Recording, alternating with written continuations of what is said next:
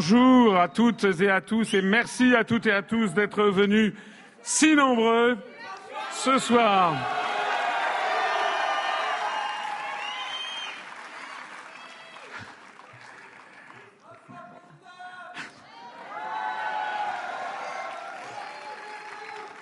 Je crois que nous sommes à peu près 900 personnes ce soir. C'est un beau score. Merci à toutes et à tous d'être venus. J'ai appris, là, il paraît que M. Macron vient d'annuler sa visite à Charleville-Mézières.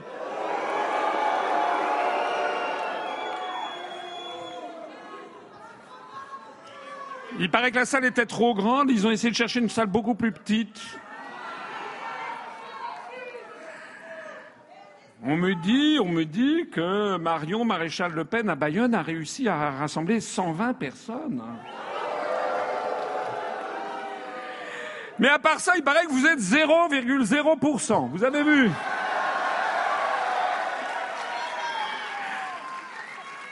À propos des sondages, à propos des sondages, j'ai eu une information il y a une dizaine de jours à laquelle je n'ai pas cru.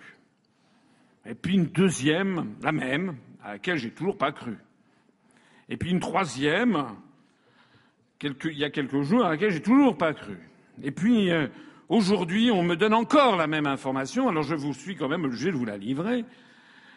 C'est que dans les quatre cas que l'on m'a signalés, ce sont des adhérents de chez nous qui ont été sondés par des instituts. Et il paraît qu'ici, on me dit-on, un institut a dit euh, alors vous allez voter pour qui par téléphone Est-ce que vous allez voter pour Fillon? Non A-t-il dit. Pour Macron Non Pour Mélenchon Non Pour Le Pen Non Pour Poutou Non Et à ce moment-là, le sondeur a dit donc je vous mets en abstention. Alors notre mais c'est une histoire vraie, ça fait quatre fois qu'on me le raconte. Alors notre, euh, notre, notre adhérent euh, a dit non, non, moi je vote Asselineau. Et le sondeur a dit oui, mais ça n'est pas dans mon panel.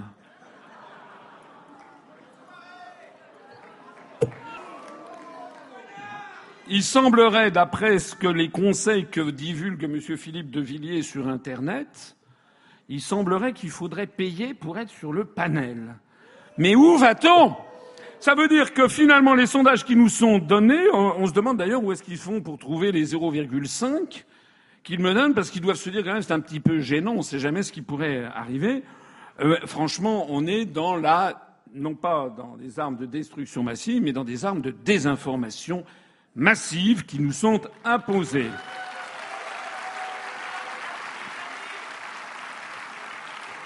Vous savez, sur Internet, le site unionpopulaire-républicaine.fr, upr.fr est le site le plus consulté de tous les partis politiques français. Vous savez que les bookmakers britanniques me mettent en cinquième position et eux, ils jouent de l'argent, donc pour eux, ça compte.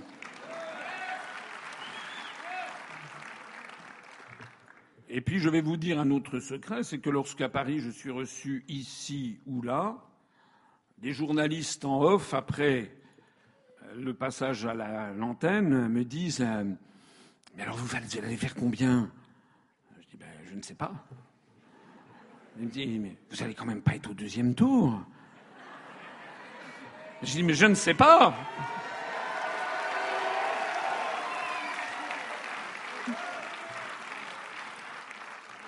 Ce qui est vrai, c'est que j'ai créé un mouvement politique il y a dix ans et que pendant neuf ans, onze mois et quinze jours, j'ai été totalement blacklisté dans les grands médias. Et donc je ne suis maintenant, je ne bénéficie d'une notoriété nationale sur les grands médias que depuis un peu plus de quinze jours et qu'il est difficile, en effet, et encore quand je dis bénéficie d'une promotion dans les grands médias, c'est exact, mais elle est quand même chichement mesurée par rapport à d'autres, puisque, paraît-il, il faut se fixer sur justement ces sondages et que nous, nous ne finançons pas les instituts de sondage. Donc on ne les paye pas, donc on n'est pas dans le, dans le panel, entre guillemets. Donc c'est vrai objectivement qu'il y a encore beaucoup de Français, trop de Français, qui hélas ne me connaissent pas et ne nous connaissent pas et ne connaissent pas l'Union populaire républicaine. Donc c'est vrai, c'est ça le handicap que nous avons, mais on a des chances et des atouts considérables. Le premier atout, c'est que nous avons raison.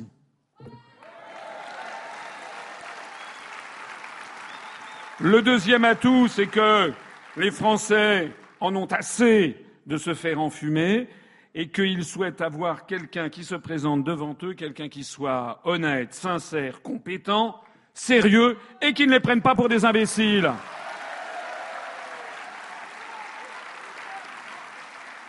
C'est la raison pour laquelle je suis absolument convaincu que nous allons faire ensemble un score le soir du premier tour qui va surprendre. Et l'autre jour, j'étais dans une grande radio française et à la fin, le journaliste m'a dit en off, je suis d'accord avec vous, en fait, il y a quelque chose qui est en train de se passer autour de votre candidature. Voilà ce qu'ils disent en off, les journalistes.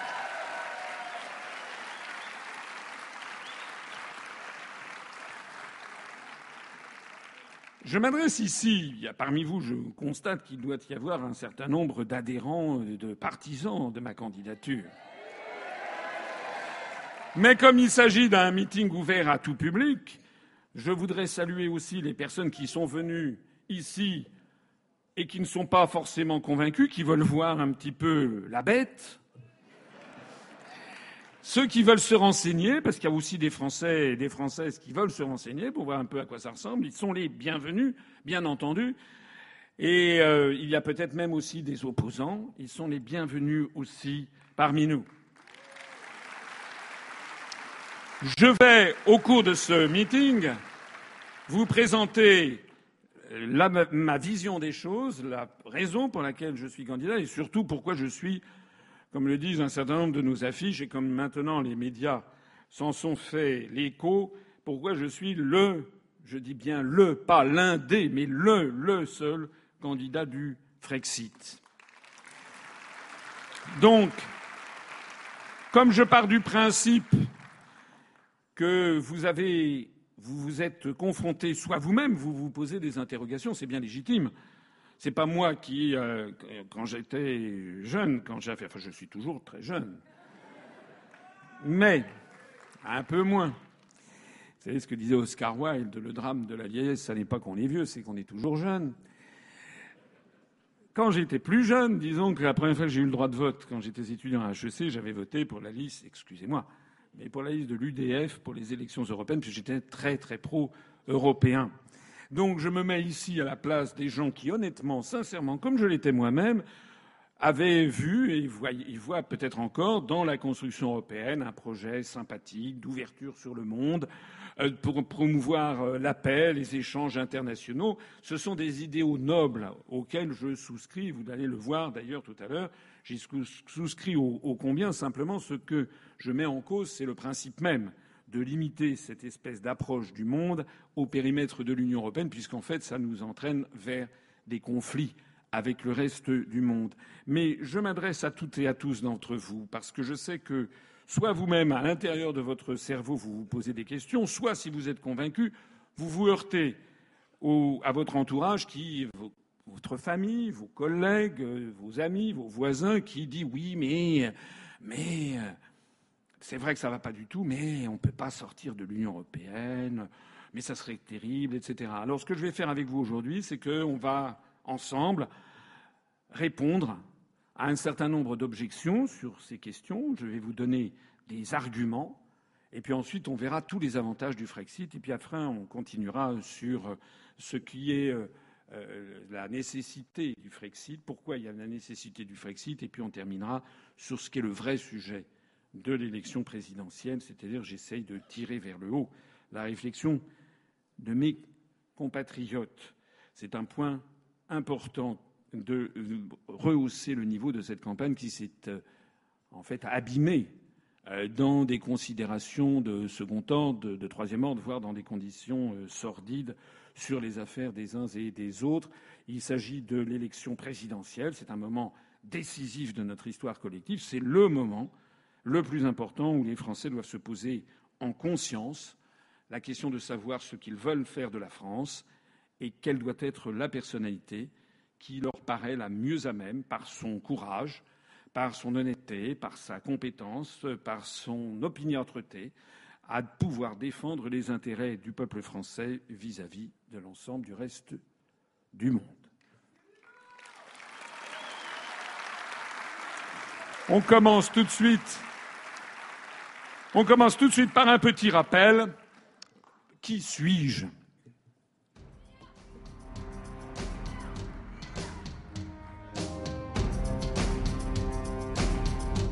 Il s'agit évidemment pour nous de reconstruire un projet européen.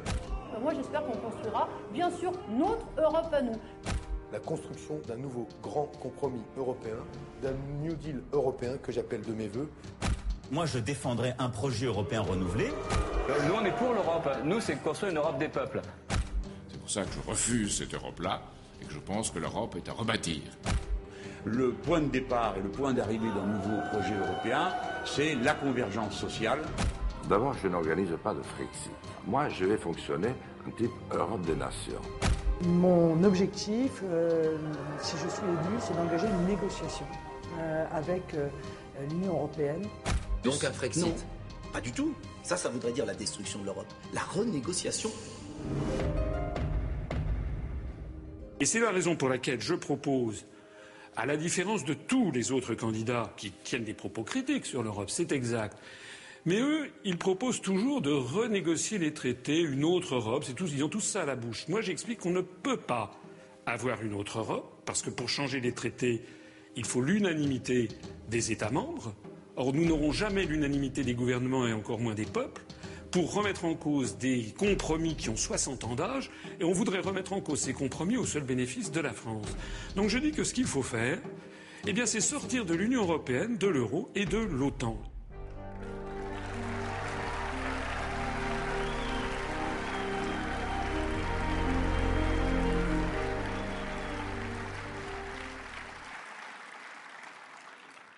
N'ayez pas peur de sortir de l'Union européenne, de l'euro et de l'OTAN. Ne tombez pas dans ces campagnes que nous avons vues au Royaume-Uni l'année dernière et que les partisans du Brexit avaient fini par mettre globalement sous la même étiquette Project Fear.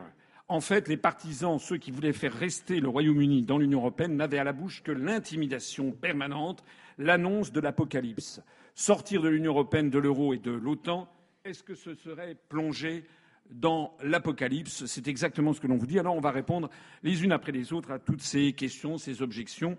Prenez en note éventuellement pour celles et ceux d'entre vous qui parfois est un peu gênés, ça peut vous arriver de ne pas avoir nécessairement l'argument qui permet de répondre aux critiques qui vous sont faites par des gens en fait qui ne raisonnent pas par eux-mêmes, mais qui répètent ce qu'ils ont entendu à la radio ou à la télévision ou dans les manuels scolaires ou à l'école depuis 40 ans ou 50 ans. Alors, Alors, si l'on quitte l'Union européenne, la France s'isolera-t-elle du reste du monde? C'est quand même quelque chose que vous entendez souvent. Ah, mais si on sort de l'Europe, vous voulez isoler la France. La France, est-ce que vous croyez vraiment que la France peut toute seule se débrouiller? Mais pourquoi la France serait-elle toute seule si elle sortait de l'Union européenne?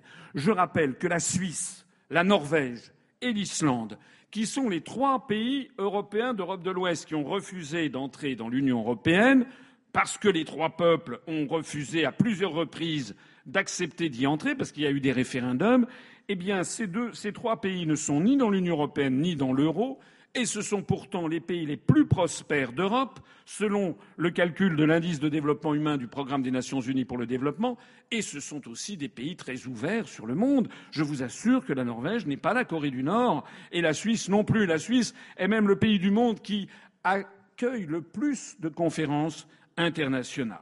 Une fois que la France sera sortie de l'Union européenne et de l'euro et de l'OTAN, elle restera liée au reste du monde par des milliers de traités internationaux. Les relations entre les États sont fixées par ce qu'on appellerait entre des particuliers des contrats.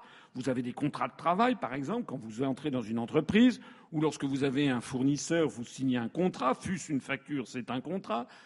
Lorsque vous achetez un appartement, vous avez un contrat et vous savez que vous devez lire minutieusement les, les, les articles de ces contrats. On y reviendra tout à l'heure.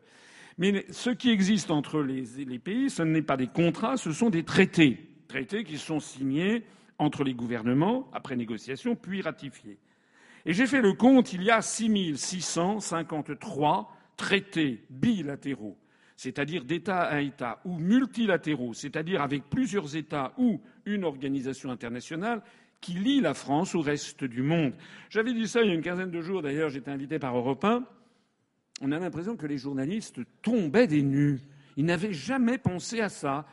On avait fini par faire croire aux Français que la seule relation que nous aurions au reste du monde, le seul cordon ombilical qui nous relierait au monde, ce serait le, les traités européens. Non. Les traités européens, il y en a deux. Il y a le traité sur l'Union européenne qui porte bien son nom puisque son acronyme c'est le TUE, TUE. Et l'autre traité, c'est le traité sur le fonctionnement de l'Union européenne, dont l'acronyme est également assez bien trouvé, TFUE, c'est le TEFU. Et puis il y a le traité sur l'Atlantique Nord, le traité de l'OTAN du 4 avril 1949. Et moi, je propose que l'on fasse sortir la France de ces trois traités. Et si vous êtes allé à l'école et que vous avez quelques notions d'arithmétique, 6653 moins 3, ça fait 6650. C'est-à-dire que la France restera liée au reste du monde par des milliers de traités. Par exemple, par exemple avec nos amis allemands, il y a, je crois, quelque chose comme 300, ça faudrait que je le vérifie, mais quelque chose comme 343 traités bilatéraux qui nous relient à l'Allemagne sur la délimitation des frontières le long du Rhin, sur les échanges d'ambassadeurs, sur les échanges diplomatiques et consulaires, sur les échanges d'étudiants, sur les échanges universitaires, sur la coopération scientifique et technique, sur la coopération culturelle, sur les conventions de non-double imposition, euh, sur les affaires civiles, les mariages, les divorces, les adoptions, sur la coopération industrielle, sur les prêts d'œuvres d'art, etc., etc., etc. Il n'y a aucune raison pour que ces traités disparaissent. Les plus anciens remontent d'ailleurs au XIXe siècle, même au XVIIIe siècle. La France possède le deuxième réseau diplomatique du monde. Elle a 165 ambassades et 145 consulats à l'étranger, elle va les garder. Une fois que nous serons sortis de l'Union européenne, pourquoi la France fermerait-elle, à votre avis, son ambassade à Santiago du Chili ou à Phnom Penh, à Pékin ou à Moscou, au Caire ou à Canberra? Il n'y a aucune raison. La France va conserver ses 165 ambassades et ses 145 consulats, même mieux encore. Si nous restons dans l'Union européenne, du fait des contraintes budgétaires constantes qui nous sont imposées par Bruxelles et du fait du dogme et de l'idéologie qu'on va fusionner dans un État continent, il y a actuellement des fermetures de consulats et d'ambassades qui sont régulièrement menées par le Quai d'Orsay et qui nous imposent de fusionner, d'avoir des ambassades conjointes. Ça marche d'ailleurs pas, mais je crois savoir par exemple que alors c'est pas un pays qui nous est extrêmement proche et qui, soit d'une importance considérable, enfin, il me semble que à Oulan-Bator, capitale de la Mongolie, eh bien, il y a une ambassade franco-allemande où, dans les mêmes locaux, on a mis euh, deux ambassadeurs en pénitence euh, qui sont là en train de dans le même bâtiment. Ça veut dire que c'est si nous restons dans l'Union européenne que progressivement on va perdre notre deuxième réseau diplomatique mondial, ce qui d'ailleurs se comprend puisque notre diplomatie étant désormais complètement phagocytée par l'Union européenne et alignée sur Washington, beaucoup de pays du monde prêtent une oreille de plus en plus discrète à ce que l'on peut dire. Vous savez que M. Hollande a quand même complètement démonétisé la parole de la France. Déjà, Sarkozy l'avait largement souillé. Mais maintenant, on est tombé très bas parce que pour beaucoup de pays du monde, on préfère parler directement à Washington. Selon le dicton, il vaut mieux s'adresser au maître qu'à ses domestiques.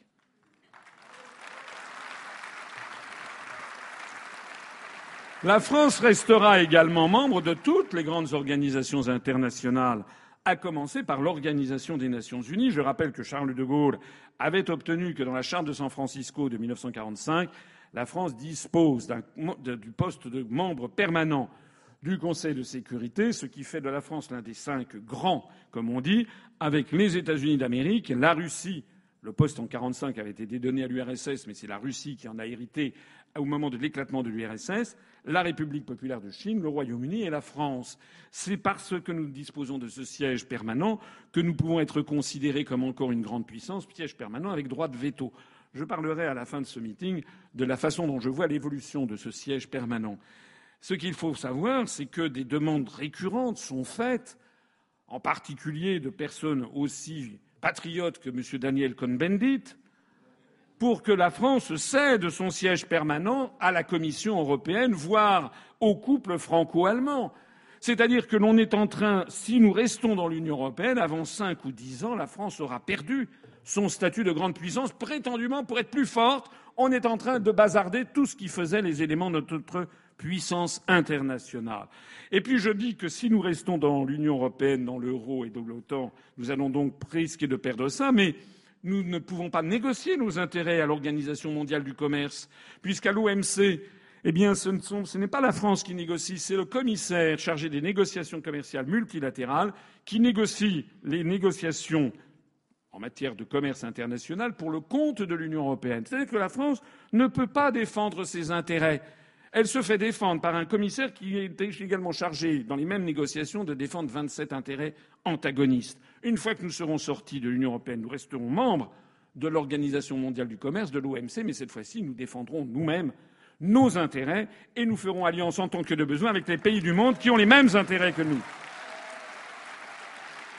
En étant sortis de l'Union européenne, de l'euro et de l'OTAN, nous resterons bien entendu membres du Fonds monétaire international, de la Banque mondiale, de l'Organisation mondiale de la santé, de l'Organisation internationale du travail qui est à Genève, de l'UNESCO qui est à Paris, de cette organisation sur l'éducation, les sciences et la culture, de l'Organisation civile internationale, de l'aviation civile internationale, de l'Organisation alimentaire mondiale, la FAO, qui est à Rome, de Interpol, de l'Organisation météorologique mondiale, de l'Union pour internationale des télécommunications, de l'Organisation mondiale de la propriété intellectuelle, du Haut Commissariat des Nations unies pour les réfugiés et les droits de l'homme, de l'Agence internationale pour l'énergie atomique, du traité de l'Antarctique, du traité sur l'espace extra-atmosphérique, de la Convention de Montego Bay de 1982 sur le droit de la mer, de la Convention sur les changements climatiques etc., etc. Je vais m'arrêter là, sinon j'en ai jusqu'à 22 heures pour vous donner la liste de toutes les conventions où nous sommes. C'est ça, être isolé du reste du monde? N'écoutez pas ceux qui vous disent que sortir de l'Union européenne, ce serait s'isoler du monde. Ils vous mentent effrontément. Et d'ailleurs, depuis que je suis en train de bouleverser la scène politique française, j'ai vu que cet argument qui m'a été opposé deux, trois fois, maintenant, les journalistes ne sortent plus. D'ailleurs, les journalistes, à chaque fois qu'ils me voient maintenant, ils se posent bien des questions sur savoir comment ils vont m'attaquer, puisque ceux qui s'y sont essayés, il y en a un certain nombre qui se sont pris euh, des. Euh...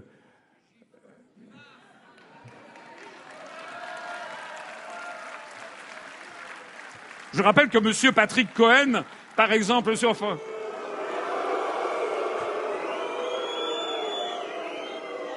a été obligé de dire, de, dire à, devant l'émission de télévision C'est à vous, il a été obligé de dire Mais je suis un agent de la CIA. Alors il a dû trouver ça drôle, mais je pense que 90% des gens qui regardaient ont dû se dire Ça doit être le cas, en effet. Alors on me dit oui, oui, mais, on me dit oui, mais si on sort de l'Union européenne, les agriculteurs ne vont plus avoir aucune subvention. Et quand je dis on me dit, c'est pas n'importe qui. J'étais, il y a une dizaine de jours, à Brest.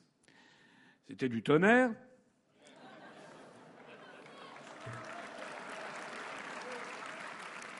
Les journalistes se demandent si je suis fatigué. Non, je ne suis pas fatigué. Et il y avait le congrès de la FNSEA. C'est-à-dire, vous le savez, c'est le haut du panier des agriculteurs. Ce sont des grosses exploitations en général.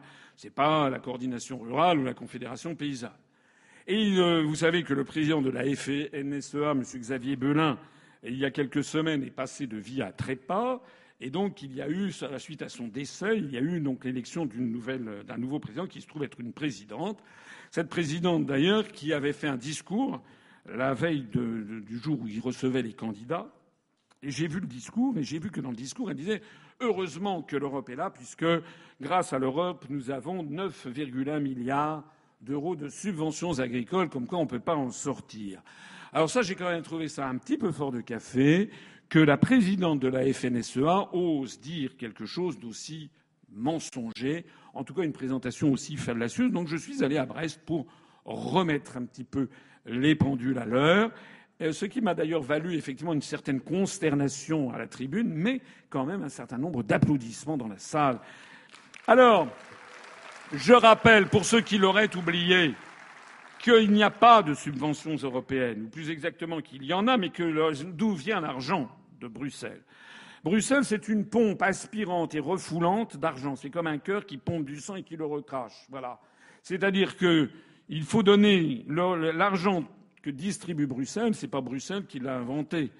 Vous avez à peu près 75 gratte-ciel avec quelque chose comme 7000 fonctionnaires qui vivent d'ailleurs très généreusement et très, grassement sur nos impôts eh bien, ces, personnes produisent de la norme, produisent des réglementations, mais ne produisent pas de la valeur ajoutée, ne produisent pas du cash. Donc, en réalité, ce sont les États qui donnent à l'Union européenne de l'argent et l'Union européenne qui restitue de l'argent aux États. Mais évidemment, si l'Union européenne restitue à chaque État ce que chaque État a versé, elle ne servirait à rien. Donc il y a des États qui donnent plus qu'ils ne reçoivent, on les appelle les contributeurs nets, d'autres qui reçoivent plus qu'ils ne donnent, on les appelle les bénéficiaires nets. Puis il y en a d'autres encore ailleurs qui reçoivent sans avoir rien donné. C'est-à-dire, par exemple, ce sont les, la politique étrangère de l'Union européenne. Eh bien, je rappelle que depuis, alors dans les années 60, au début, lorsque c'était l'Europe des six et lorsque la France était dirigée par une main solide et ferme qui défendait les intérêts français, c'est-à-dire celle de De Gaulle, eh bien, à ce moment-là, la France gagnait plus à cette histoire qu'elle ne versait. Et nous avons modernisé l'agriculture dans les années 60 avec la politique agricole commune, c'est vrai, dans les débuts, parce que c'était, en gros, on peut dire que c'était l'Allemagne qui payait la modernisation de notre agriculture. Mais c'était il y a 50 ans. Et depuis les années 80, on a tout à fait changé. Et désormais, et depuis des décennies, la France est contributrice nette. Nous versons chaque année 23 milliards d'euros à l'Union européenne, qui nous en restitue 14 milliards en ayant le culot de mettre le drapeau bleu aux étoiles d'or, comme si c'était une générosité de sa part. Et dans ces 14 milliards se trouvent en effet les 9,1 milliards d'euros versés à nos agriculteurs. Ce qui signifie quoi? Ça signifie que lorsque nous serons sortis de l'Union européenne, eh bien, nous pourrons toujours verser les mêmes subventions aux agriculteurs, sauf que cette fois-ci, elles seront versées beaucoup plus rapidement, elles ne transiteront pas par Bruxelles, elles ne changeront pas de drapeau, elles seront versées avec le drapeau bleu, blanc, rouge directement aux agriculteurs. Et en plus de ça, il nous restera un bénéfice de 9 milliards d'euros. 9 milliards d'euros supplémentaires que nous pourrons disposer, par exemple, pour lancer un programme de logement social, par exemple, pour financer certaines des mesures sociales que je proposerai tout à l'heure, par exemple, pour donner également un petit peu plus à certaines infrastructures qui manquent terriblement dans certains endroits de notre territoire. Pour que vous mesuriez les choix implicites budgétaires qui sont faits par nos dirigeants, qui vous cachent cette affaire, il faut savoir que par ce système, la France verse chaque année à Bruxelles à peu près 250 millions d'euros par an à la Bulgarie, à peu près autant à la Roumanie, à peu près 200 millions d'euros par an à la Turquie, puisque la Turquie, qui ne fait pas partie de l'Union européenne, fait partie des pays qui ont vocation à entrer dans l'Union européenne parce que les États-Unis d'Amérique en ont ainsi décidé dans le cadre d'une grande géopolitique dont je reparlerai tout à l'heure. Moi, je n'ai rien contre les Bulgares, les Roumains et les Turcs. D'ailleurs, je n'ai rien contre aucun peuple du monde. Mais, mais, d'abord, l'argent qui est versé à la Bulgarie et la Roumanie, très souvent, ça se termine euh, dans les poches d'oligarques avec des scandales à n'en plus finir. Je renvoie à une conférence que j'ai faite qui s'appelle L'Europe, c'est la paix, mais paix, P-A-I-E, la paye en fait.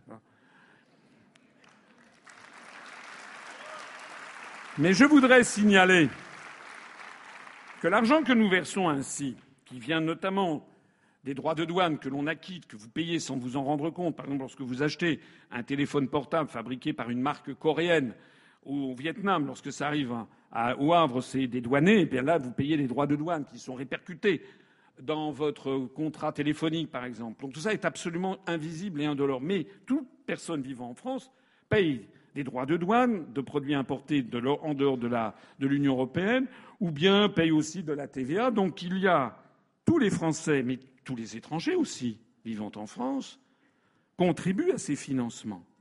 je voudrais signaler, par exemple, qu'avec ce système, nous versons à peu près 80 100 fois plus d'argent par habitant à chaque letton de Lettonie, ou chaque lituanien, ou chaque polonais, qu'à chaque sénégalais, ou qu'à chaque malien, ou qu'à chaque marocain.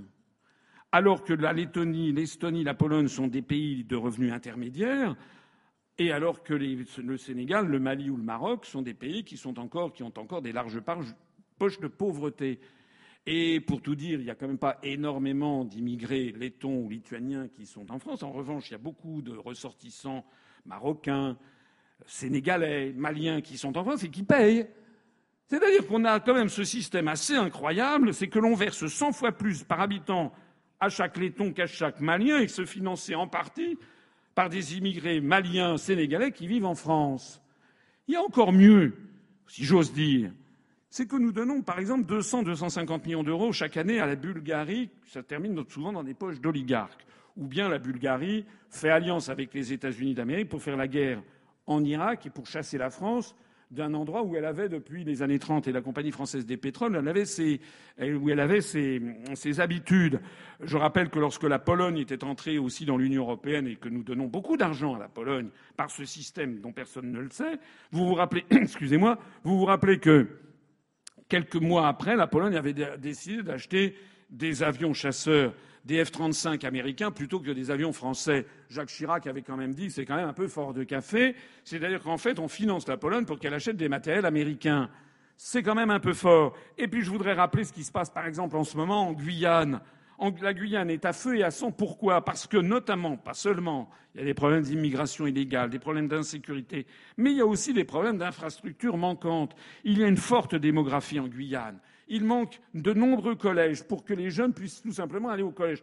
Dans un département français, fût-il d'outre-mer, le gouvernement a décidé de faire un plan pour construire des collèges en Guyane de 500 millions d'euros sur 10 ans, c'est-à-dire 50 millions d'euros par an. Et une des raisons pour lesquelles la Guyane est à feu à sang, c'est que ce plan qui a été déterminé il y a déjà, je sais plus, deux, trois ans, n'a jamais été mis en œuvre. Ils n'ont pas vu la couleur d'un fifrelin. Est-ce que vous trouvez normal que l'on donne chaque année 250 millions d'euros à la Bulgarie et qu'on ne soit même pas capable de donner 50 millions d'euros chaque année à la Guyane où on manque cruellement d'infrastructures?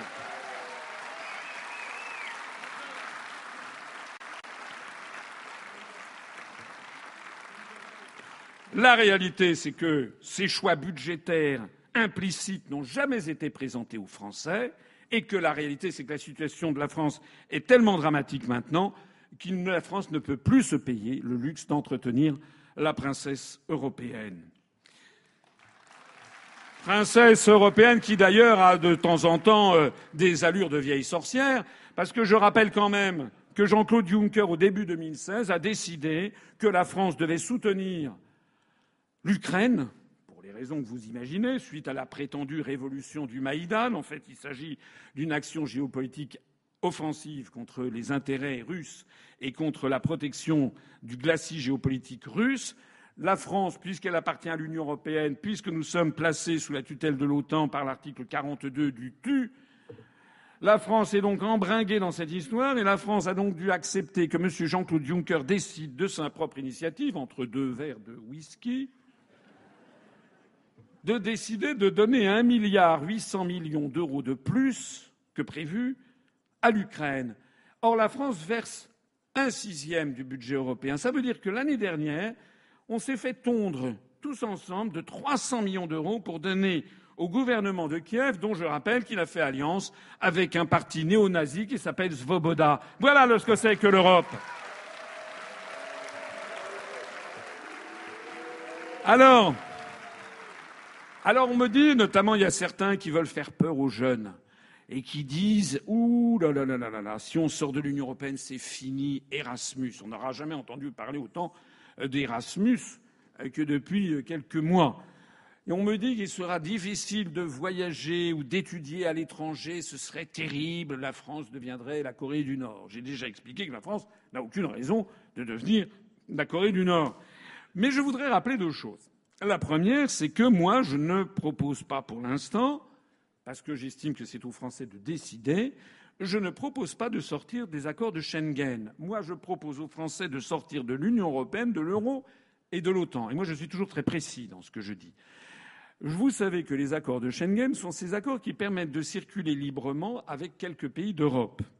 Par exemple, lorsque vous passez en Italie à Vintimille, il n'y a plus ce qui existait dans les années 70 encore, c'est-à-dire qu'il y avait à l'époque une douane et puis on vérifiait l'identité des gens qui passaient. Ça, ça n'existe plus. Ça n'existe plus avec l'Espagne, ça n'existe plus avec euh, l'Allemagne, avec le Luxembourg, avec la Belgique, avec les Pays-Bas.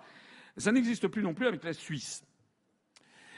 Les accords de Schengen sont disjoints de l'Union européenne. Il y a des pays comme la Suisse, l'Islande ou la Norvège, dont je parlais en préambule, qui ne sont pas dans l'Union européenne, mais qui sont dans l'espace Schengen. Si vous prenez un avion à Paris pour aller ou à Marseille pour aller à Reykjavik, capitale de l'Islande, vous ne présentez pas vos papiers. A contrario, il y a des pays de l'Union européenne qui ne sont pas dans l'espace Schengen. C'est le Royaume-Uni ou l'Irlande. Si vous prenez un avion pour aller à Dublin, vous êtes obligé de présenter vos papiers. Moi, je propose de sortir de l'Union européenne parce qu'il s'agit de reconquérir notre souveraineté nationale, notre indépendance nationale, notre démocratie, de régler toute une série de problèmes stratégiques. On le verra dans la deuxième partie de ce meeting. Mais je ne propose pas de sortir de l'espace Schengen parce que je dis que ça sera aux Français de décider, dans un grand débat que nous aurons sur les questions migratoires et qui seront traités au cours du quinquennat, puisque je rappelle que les problèmes d'immigration qui taraudent la société française et où tel parti fait, son, fait certains de ses scores, notamment dans la région où je m'exprime en ce moment, en lançant des propos à l'emporte-pièce euh, sur l'immigration. Je rappelle à ce parti, comme d'ailleurs à toutes les personnes qui m'écoutent, qu'actuellement, les questions migratoires ont été dévolues aux traités européens. C'est l'article 67, 78 et 79 du TEFU. Il est vrai, euh, je vous prie de m'excuser par avance, il est vrai que je cite les articles des traités. Je me suis fait d'ailleurs repérer lors du débat des onze candidats, et après certains, certains humoristes m'ont brocardé sur le thème que je connaissais trop bien mes dossiers. En fait, on me reproche de connaître mes dossiers. On me reproche en fait d'expliquer aux Français le fond des choses et les raisons pour lesquelles il y a des blocages, les raisons juridiques. En fait, je vous explique le dessous des cartes. C'est ça qu'on me reproche. Et on préférerait que je sois là en train de vous dire Pensez printemps, les amis. Eh bien, moi, je ne vous dis pas Pensez printemps, ni Galerie Lafayette d'ailleurs. Je vous dis tout simplement que je ne suis pas quelqu'un qui prend mes compatriotes pour des cons. Voilà.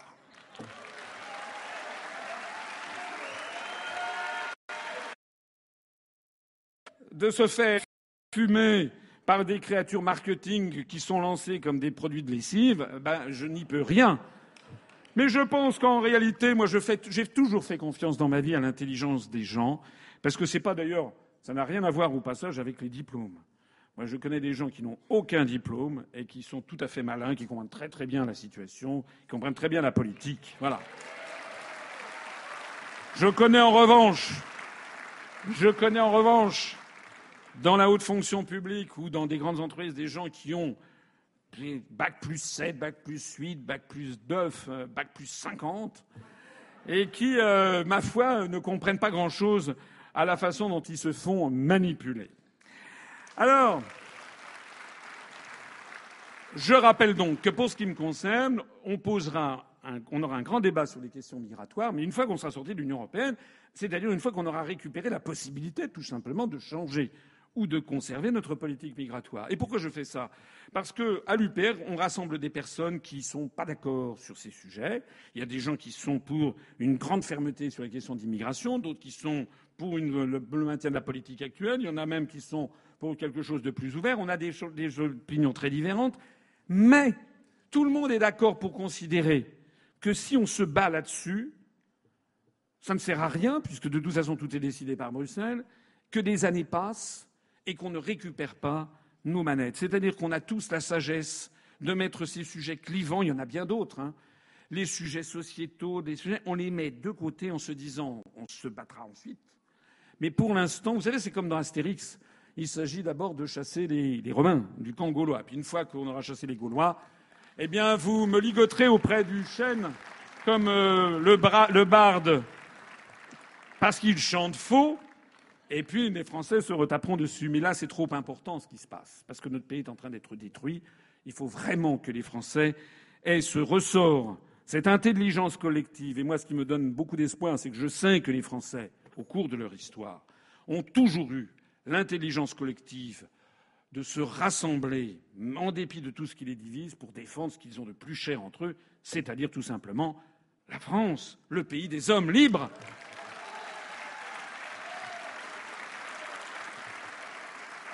Je voudrais dire par ailleurs, je voudrais dire par ailleurs que même si les Français décidaient ultérieurement de sortir de Schengen, ça ne serait pas non plus la catastrophe. Je rappelle qu'actuellement, le droit, le droit commun, c'est que vous présentez vos papiers d'identité lorsque vous sortez de France ou que des étrangers y entrent, si l'on exclut les, les pays de l'espace Schengen. C'est-à-dire que lorsque vous allez, par exemple, à Londres, ou aux États-Unis, ou au Japon, ou en Russie, en Égypte, si vous avez passé un week-end à Djerba ou à Marrakech, vous présentez vos papiers. Et d'ailleurs, finalement, c'est la règle commune dans le monde entier. Personne n'y trouve finalement beaucoup à redire. Donc, les gens qui se pincent le nez en me disant vous voulez rétablir les frontières, je dis attendez, ce n'est pas exactement ce que j'ai dit. Moi, je veux sortir de l'Union européenne pour redonner, rétablir la démocratie en France. Après, les Français décideront, mais les frontières, elles existent de toute façon. Elles sont vérifiées. Et d'ailleurs, le plus fort, c'est que les gens qui disent ça sont toujours les premiers apôtres à nous vanter le modèle américain matin, midi, soir et la nuit. Or, à part la Corée du Nord, quel est le pays du monde qui surveille le plus ses frontières, si ce n'est les États-Unis d'Amérique? Aux dernières nouvelles, d'ailleurs, il paraît que M. Trump est en train de concocter un décret où il on demandera aux gens qui arriveront de donner les pages Facebook, les codes d'accès, etc. Ah, il va bientôt falloir aussi connaître, je ne sais pas, les mensurations euh, des différentes parties du corps pour complaire à l'administration américaine. En attendant, les États-Unis, le Royaume-Uni, l'Australie, le Japon, etc., sont des pays que je connais. Je peux vous dire qu'on n'entre pas au Japon, aux États-Unis comme ça. Les États-Unis ont imposé au reste du monde d'ailleurs les passeports biométriques. Tout le monde trouve ça très bien, paraît-il. Eh bien, euh, ces pays n'empêchent absolument pas les voyages et les échanges d'étudiants. Et s'agissant d'Erasmus, j'en profite tout de suite pour dire à ceux qui sont intéressés que moi, je suis bien entendu pour les échanges d'étudiants et même de collégiens et de lycéens. Et je le dis d'autant plus que personnellement, j'adore et j'ai toujours adoré voyager, que j'ai passé d'ailleurs un an et demi de ma vie à la sortie de ma vie d'étudiant au Japon, que je sais que ça forme tout à fait l'esprit et le caractère et que ça ouvre l'état d'esprit des gens. Et d'ailleurs, moi, j'ai prévu dans mon programme un triple Erasmus, si j'ose dire, au niveau des collégiens, c'est-à-dire à, l'âge de 12-13 ans.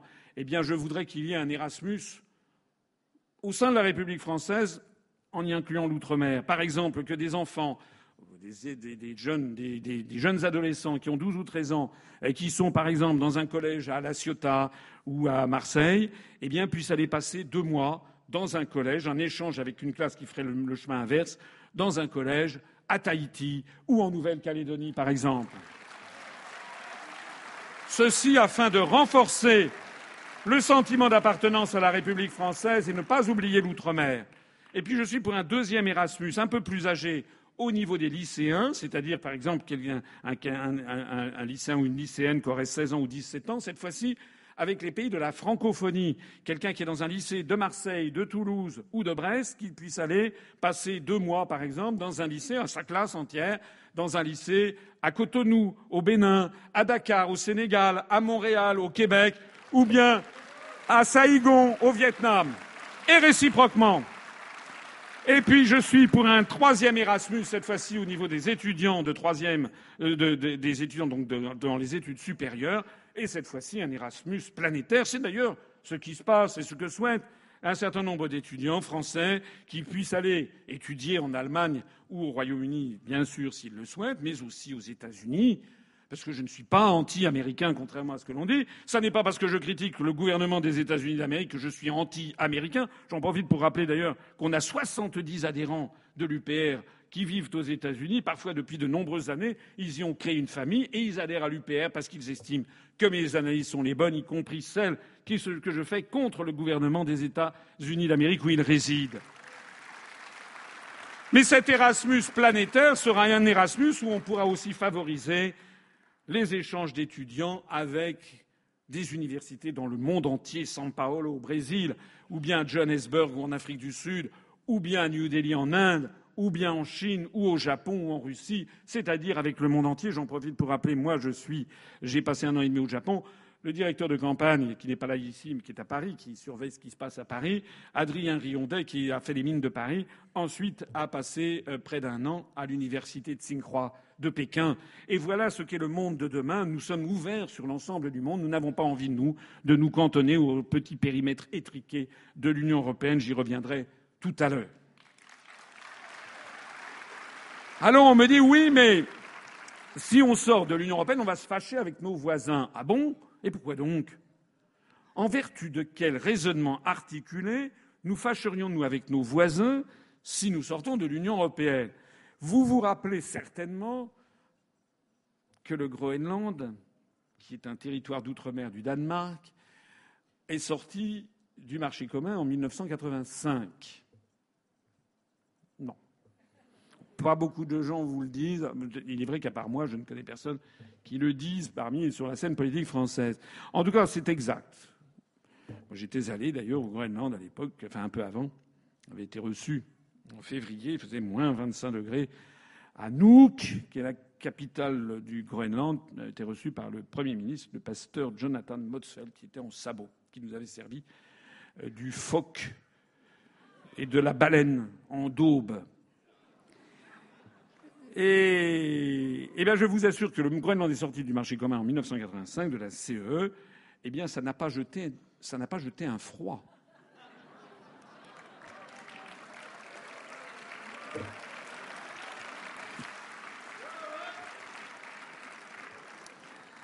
La France ne s'est pas fâchée avec le Groenland. Personne d'ailleurs au monde ne s'est fâché avec le Groenland. Pareil d'ailleurs lorsque l'île de Saint-Barthélemy ça, j'y suis allé l'année dernière. Vous savez que l'île de Saint-Barthélemy, c'est l'île des milliardaires. Là où il y a énormément de gens qui ont beaucoup, beaucoup d'argent, qui sont là et qui achètent des, villas. C'est un petit peu plus chic que l'île de Saint-Martin, où il y a euh, des gens très riches, mais qui ne sont pas. Euh, c'est un petit peu plus vulgaire. Saint-Martin. Si vous achetez une villa euh, hollywoodienne avec une piscine Infinity à débordement, comme on les voit sur les magazines euh, si vous achetez ça à Saint-Barthélemy, vous serez euh, le voisin, euh, je ne sais pas moi, d'un prince saoudien ou d'une vedette d'Hollywood. Si vous achetez à Saint-Martin, votre voisin sera seulement le couple Balkany. En attendant, en attendant, l'île de Saint-Barthélemy faisait partie, jusqu'en 2011, du département de la Guadeloupe, département d'outre-mer. Or, vous savez que les DOM, les départements d'outre-mer, sont des RUP, c'est-à-dire des régions ultra-périphériques de l'Union européenne. Eh bien, euh, ce que ne sont pas les collectivités d'outre-mer. Et j'en profite au passage pour rappeler ce que là aussi, je suis le seul à rappeler, c'est qu'il y a 550 000 Français, excusez-moi du peu, qui vivent dans la République française et qui sont en dehors de l'Union européenne et de l'euro, je parle, je pense à nos compatriotes qui vivent en Polynésie française, à Wallis et Futuna et en Nouvelle-Calédonie, puisque ce sont des territoires en dehors de l'Union européenne, qui ont leurs propres lois et règlements d'ailleurs et leurs propres droits de douane, et qui, de surcroît, ont le franc pacifique comme monnaie. Et pour ceux qui aiment les clins d'œil de l'histoire, je signale que la Nouvelle-Calédonie, la Polynésie française et Wallis et Futuna furent déjà les trois premiers territoires qui avaient rallié, dès l'été 1940, la France libre, et c'est-à-dire qui avaient échappé à la nouvelle Europe euh, de M. Hitler et de M. Mussolini. Alors, je reviens à mon affaire de Saint-Barthélemy, puisque donc l'île de Saint-Barthélemy, il y a eu un référendum parmi les îlois, et puis il a été les habitants de Saint-Barthélemy ont décidé de changer de statut, de quitter le statut de, euh, les rattacher à la Guadeloupe pour devenir une collectivité d'outre-mer. Ça s'est passé en 2011. Cette commune française est donc sortie de l'Union européenne. Et donc je suis allé voir le président de la collectivité de Saint-Barthélemy, que vous trouverez, vous trouverez l'entretien euh, sur Internet. Vous tapez Asselineau, Saint-Barthélemy, président, etc. Et je suis allé voir le président en lui demandant alors, est-ce que vous avez basculé dans la quatrième dimension? Il a rigolé, il m'a dit qu'il était très content parce que maintenant c'est eux qui fixent leur propre règlement. Et il m'a dit oh, directive de Bruxelles, on n'a plus rien à faire. Voilà, c'est tout simplement. Eh ben, je peux vous dire un truc, c'est que personne au monde ne s'est fâché avec l'île de Saint-Barthélemy. Vous avez toujours autant de yachts de milliardaires. Et puis, à part le Groenland et Saint-Barthélemy, il se passe en ce moment un truc, figurez-vous, c'est que le Royaume-Uni a déclenché l'article 50 et que les discussions ont été entamées et vont bon train pour bâtir l'accord de sortie du Royaume-Uni de l'Union européenne. Est-ce que la France s'est fâchée avec le Royaume-Uni? Et d'ailleurs, est-ce qu'un seul pays au monde s'est fâché avec le Royaume-Uni? Est-ce que vous avez vu, je ne sais pas moi, euh, la, Malaisie, le Paraguay, euh, l'Allemagne, la France rappeler leur ambassadeur à Londres? Non. Tout va très bien. Est-ce que les relations téléphoniques euh, ont été interrompues? Est-ce qu'on a coupé les, liaisons aériennes et maritimes avec le Royaume-Uni? Non. Absolument pas. Tout va très bien.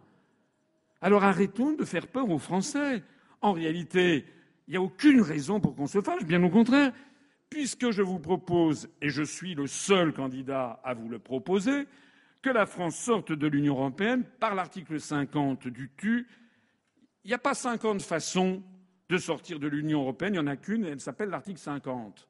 C'est l'article 50 qui a été approuvé par avance par tous les États membres. Tout le monde est tombé d'accord sur le fait que si un État voulait sortir, il devait utiliser cette procédure. Donc si on l'utilise, les 27 autres euh, ne pourront dire qu'une chose, et ben, euh, ben, ben, oui. C'est d'ailleurs ce qui vient de se passer avec le Royaume-Uni. Ben oui. Ça nous permet de respecter la parole de la France et de respecter le droit international. En revanche, vous avez des mauvais apôtres qui vous disent qu'il faudrait renégocier les traités en tapant du poing sur la table, qu'il faudrait même désobéir aux traités. Ça, c'est M. Mélenchon qui s'est fait cette spécialité, qui a dit qu'il allait désobéir aux traités. Vous avez raison. C'est pas bien. C'est pas bien à de nombreux égards. Premier égard, M. Mélenchon concourt pour être président de la République. Or, la Constitution précise, premièrement, c'est l'article 5, le président de la République veille au respect de la Constitution. Donc là, déjà, la première chose, c'est qu'il la connaisse et qu'il en parle à ses compatriotes. Deuxièmement, toujours article 5, le président de la République est le garant du respect des traités. Donc M. Mélenchon propose de désobéir aux traités, c'est-à-dire en fait de violer la parole internationale de la France. C'est comme si vous violiez un contrat que vous avez signé, un contrat de travail ou un contrat de vente ce qui vous rend passible des tribunaux, vous le savez, et c'est pareil pour l'Europe. Si nous violons les traités européens, eh bien, nous serons déférés à la Cour de justice de l'Union européenne qui siège à Luxembourg, ce que M. Mélenchon se refuse absolument à vous expliquer et à vous expliquer quelles en seraient les conséquences en termes sonnants et trébuchants, puisque nous serions condamnés à des condamnations pécuniaires très fortes. Mais en plus de ça, M. Mélenchon vous propose non seulement de piétiner la parole internationale de la France et les traités, mais de piétiner aussi l'article 5 de la Constitution, puisque le, président de la République est le garant du respect des traités. Et en fait, donc, M. Mélenchon vient vous voir, en gros, pour vous dire faites-moi confiance, je vais violer les traités internationaux et la Constitution française, c'est-à-dire les textes les plus sacrés auxquels nous devons, nous, que, que nous devons obéir. Mais faites-moi confiance. Ah bon? Qu'est-ce que Enfin, pas, est-ce que vous, dans la vie quotidienne, vous faites confiance à quelqu'un qui vous dit Faites-moi confiance, je ne paye pas mes impôts, je, je, trafique en dessous, je ne respecte pas les contrats de vente, mais faites-moi confiance.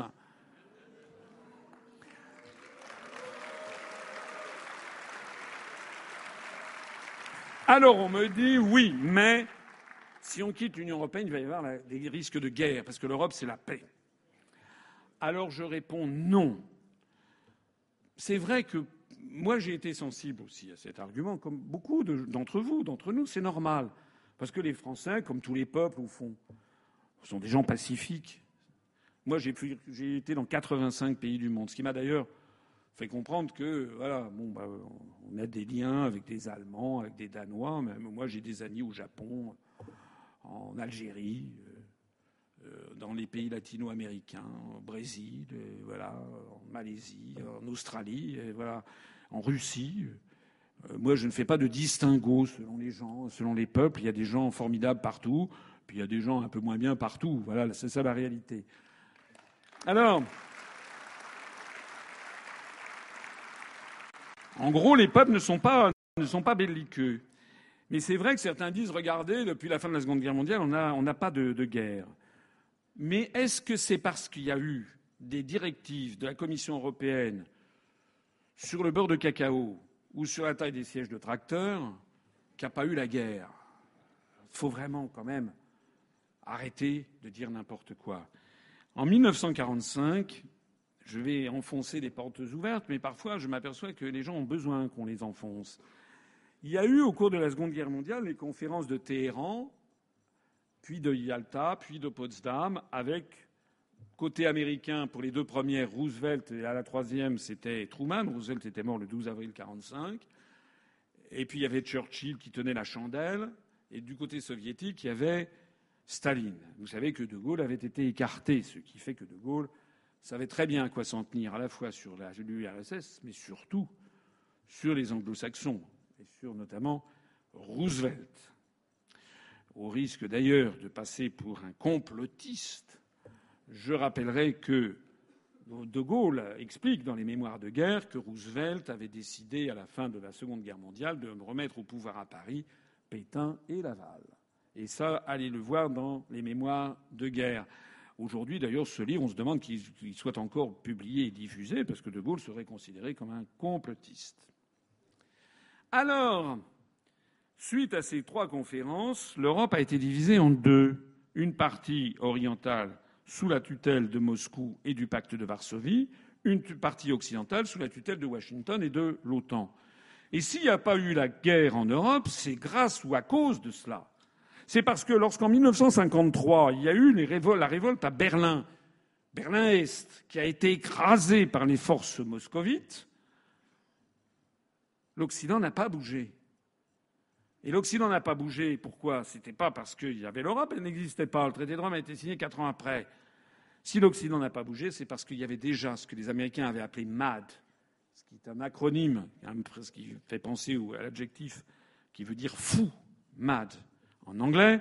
C'était l'acronyme de Mutual Asset Destruction, c'est-à-dire la destruction mutuelle assurée. C'est pour ça qu'il n'y a pas eu la guerre en 1953. Pareil en 1956, lorsqu'il y a eu la révolution en Hongrie, qui a été écrasée de nouveau par les chars et les troupes de, l'Union soviétique. L'Occident n'a pas bougé. Pourtant, il y avait un vrai risque de conflit mondial. L'Occident n'a pas bougé parce qu'il y avait l'équilibre de la terreur entre des fusées thermonucléaires de part et d'autre. Pareil, et c'était pas l'Union européenne, la CE n'avait pas été créée, elle a été créée en 57, un an après. Pareil en 1968, lorsque le printemps de Prague a été écrasé, cette fois-ci non pas seulement par les troupes soviétiques, mais par les troupes du pacte de Varsovie, cette fois-ci, il n'y a pas eu de guerre non plus. C'est vrai que l'Europe existait, mais c'était l'Europe des six qui était perclue de problèmes avec des montagnes de beurre et de lait à gérer. C'est pas pour ça qu'il n'y a pas eu la guerre. C'est parce qu'il y avait l'équilibre de la terreur. Alors de nos jours, ben de nos jours, qu'est-ce qui se passe? Ce qui se passe, c'est que, et comme je le rappelle de temps en temps, la France paraît être en paix, mais elle ne l'est pas. Et ça n'est pas moi. C'est François Mitterrand qui, dans le livre Le dernier Mitterrand, paru en 1997, ce sont des confidences qu'il a faites au journaliste Georges-Marc Benamou, journaliste du Nouvel Observateur à l'époque. Mitterrand a dit Les Français ne le savent pas, mais la France est en guerre. C'est une guerre invisible, une guerre inconnue, une guerre sans mort apparemment, et pourtant une guerre à mort. Les Américains veulent un pouvoir sans partage sur le monde. C'était en 1997. Mitterrand dirait la même chose aujourd'hui devant Patrick Cohen, il serait traité de complotiste et de conspirationniste. Et d'ailleurs devant 90% des journalistes français. Ce qui montre au passage l'incroyable chasse aux sorcières et macartisme qui s'est abattu sur la société française dès lors que quiconque s'interroge sur les menées géopolitiques de Washington. En revanche, alors si vous dites, comme l'a fait Micron, que euh, c'est Vladimir Poutine qui manipule l'élection présidentielle en France, alors là, c'est formidable. Vous avez vu que Richard Ferrand, le secrétaire général d'En Marche, a eu le droit, lui, à la première page du Monde pour annoncer ça. Sans. Comment? Oui, Macron. Non, non, non. Non, non, non. Non, non. Non, non. Non. Ne me faites pas dire ce que je n'ai pas dit. Ça veut dire que, à notre époque, il y a des guerres. Il y a des guerres sur les pourtours des empires. Allez dire, par exemple, aux, Ukrainiens du Donbass, allez dire aux Syriens, aux Irakiens, aux Afghans, aux Libyens, allez leur dire qu'il n'y a pas de guerre. Il y a des guerres avec des bombes qui pleuvent dessus. Même, vous avez vu que les Américains viennent de lancer la mère de toutes les bombes, c'est-à-dire la plus grosse bombe existant avant le stade nucléaire. Ils viennent d'envoyer ça sur euh, une, la partie euh, orientale de l'Afghanistan. C'était euh, hier, je crois. Il y a donc des guerres létales, comme on l'a connu comme on l'a connu à la fin de la guerre de 30 ans en 1648, comme on a connu à ce moment-là en Europe ces guerres d'État à État. Mais à notre époque, parmi les pays développés, il y a des guerres, des guerres sans mort apparemment, des guerres inconnues, comme disait Mitterrand, des guerres du troisième millénaire. Et vous savez qu'on a une mauvaise tradition en France, c'est d'être toujours en retard d'une guerre. Donc les Français croient que les guerres, c'est les bombes qui tombent dessus. C'est vrai que ça existe encore. Mais à notre époque, la guerre qu'il y a entre les pays développés, ce sont des guerres fondées sur la manipulation de l'information, sur les désinformations, sur la mainmise sur les grands médias, sur des guerres monétaires, des guerres financières, des guerres, des guerres avec des dettes et un endettement parfois sorti d'un chapeau des guerres avec des dettes odieuses, des guerres avec une mainmise d'une oligarchie financière. C'est ça, les guerres du troisième millénaire, qui sont des guerres cérébrales, des guerres en fait qui visent non pas à tuer les gens, non pas à détruire les infrastructures comme les guerres anciennes, mais des guerres qui consistent à mettre la main sur les infrastructures ou sur les patrimoines publics et privés des autres, des guerres de rapacité. Par exemple, la Grèce a été obligée de vendre des pans entiers de son patrimoine, par exemple les îles qui sont juste à côté de l'île d'Ithaque, vous savez, euh, c'est dans, l'ouest de, la, Grèce. Ithaque, c'est l'île d'Ulysse, de l'Odyssée. Juste à côté, il y a deux, trois îles qui ont été cédées, vendues à l'émir du Qatar, toujours lui, pour désendetter la dette de la Grèce. Donc on a ce genre de guerre. Mais d'où viennent ces dettes? Quelles en sont les origines exactes? On ne s'y intéresse pas beaucoup, c'est le moins que l'on puisse dire. C'est de ça qu'il s'agit. Donc on ne peut pas dire que l'Union européenne nous a retiré le risque de guerre. La guerre, elle est là.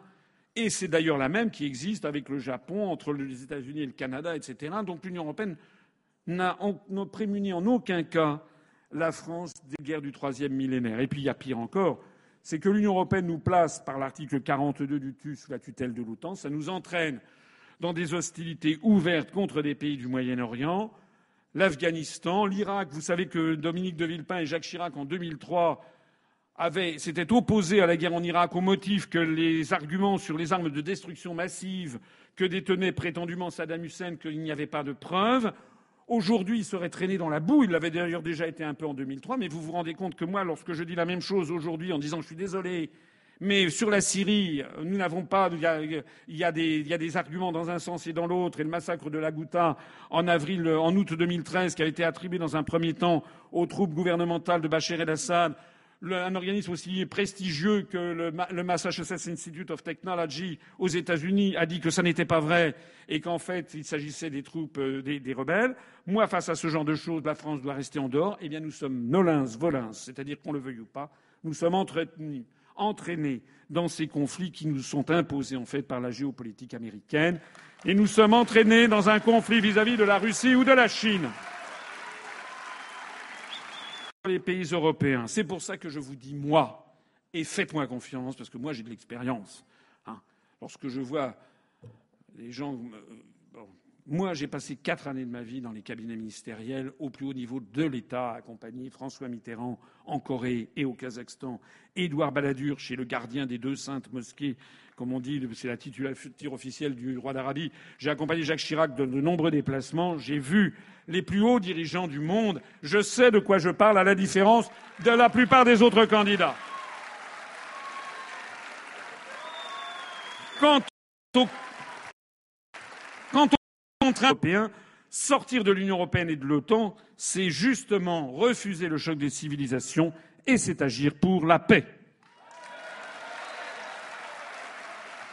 Alors, alors on en arrive à l'euro justement.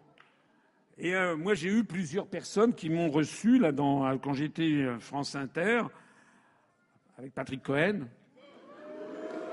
Quand j'ai été quand j'ai été, même pas seulement lui, quand j'ai été à ici ou là, euh, je crois que c'était sur LCI, LCP, on m'a dit, on m'a dit, mais si on quitte l'euro, vous savez très bien que si on quitte l'euro, ça va être l'apocalypse. Vous savez très bien que ça va être un effondrement. Non, je ne sais pas très bien. Le pire a été atteint sur TF1, le jour dernier, la dernière fois que je suis passé sur TF1 à 20 heures, pendant 20 minutes. C'était d'ailleurs aussi la première fois que je passais aussi longtemps. Vous savez que l'on m'a mis dans les gencives, on m'a envoyé un parti, un prétendu banquier, vivant à Londres, Monsieur David Blanc, qui a eu droit à m'interpeller devant 4,8 millions de téléspectateurs pour me dire Vous savez très bien que ce serait l'apocalypse. Et quand j'ai voulu répondre, j'ai eu droit à 25 secondes et après il fallait changer de sujet. C'est-à-dire qu'on m'a interdit de répondre, en fait. Ce monsieur J'en profite pour le dire ici et pour le répercuter sur Internet. Monsieur David Blanc, ce, banquier, n'est pas tout blanc, justement. Ce monsieur faisait partie de l'équipe de campagne de Juppé 2017. Ce monsieur Juppé qui a été renvoyé à ses chères études, d'ailleurs, par les électeurs de la primaire des Républicains, monsieur Juppé qui euh, quand même un casier judiciaire noir comme du charbon, donc il ferait mieux de raser les murs. Eh bien, j'ai découvert donc ce monsieur, ce banquier qui a été propulsé pour me contredire et auquel je n'ai pas eu le temps matériel d'apporter toutes les réponses nécessaires, ce qui est un scandale démocratique, puisque pour une fois que j'avais 20 minutes, on a consacré 45 secondes ou une minute pour me dire que ce que je disais finalement était démenti par un prétendu banquier ce banquier est un responsable politique d'un parti adverse. Mais mieux encore, j'ai découvert que ce monsieur David Blanc est le représentant pour le Royaume-Uni d'une banque qui s'appelle la LGT. Cette banque est une banque possession de la famille princière du Liechtenstein. C'est la banque du Liechtenstein, donc de la famille qui, qui règne sur le Liechtenstein. Et si vous allez taper, par exemple, Lori, L-O-W-R-Y, et LGT Liechtenstein Bank en 2009. Trappez ça sur Google. Vous verrez que cette banque a été mêlée à plusieurs reprises à des scandales d'organisation d'évasion et de fraude fiscale au Liechtenstein. Voilà la personne que l'on m'a envoyée et qui s'est prétendu être un expert.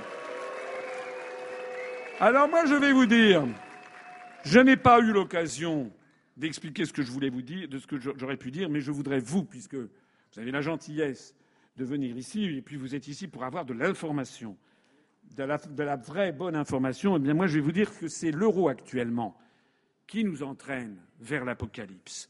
Et je vous présente ici un, un graphique que je suis le seul candidat à la présidentielle à vous présenter, et également d'ailleurs le seul à vous commenter et à comprendre. Vous savez, parce que les autres, quand on leur explique quelque chose, ils ne comprennent pas. Quand ils comprennent, ils n'agissent pas. Ce graphique, je ne vais pas passer trop de temps parce que ça nécessiterait longtemps et j'ai quand même un temps limité pour vous parler. C'est l'évolution du solde de la balance des paiements courants entre les pays de la zone euro depuis 2001 jusqu'à 2000, jusqu'à, jusqu'à maintenant. On constate quoi? On constate en fait que de 2001 jusqu'à peu près 2006, il y avait à peu près un équilibre entre les pays de la zone euro.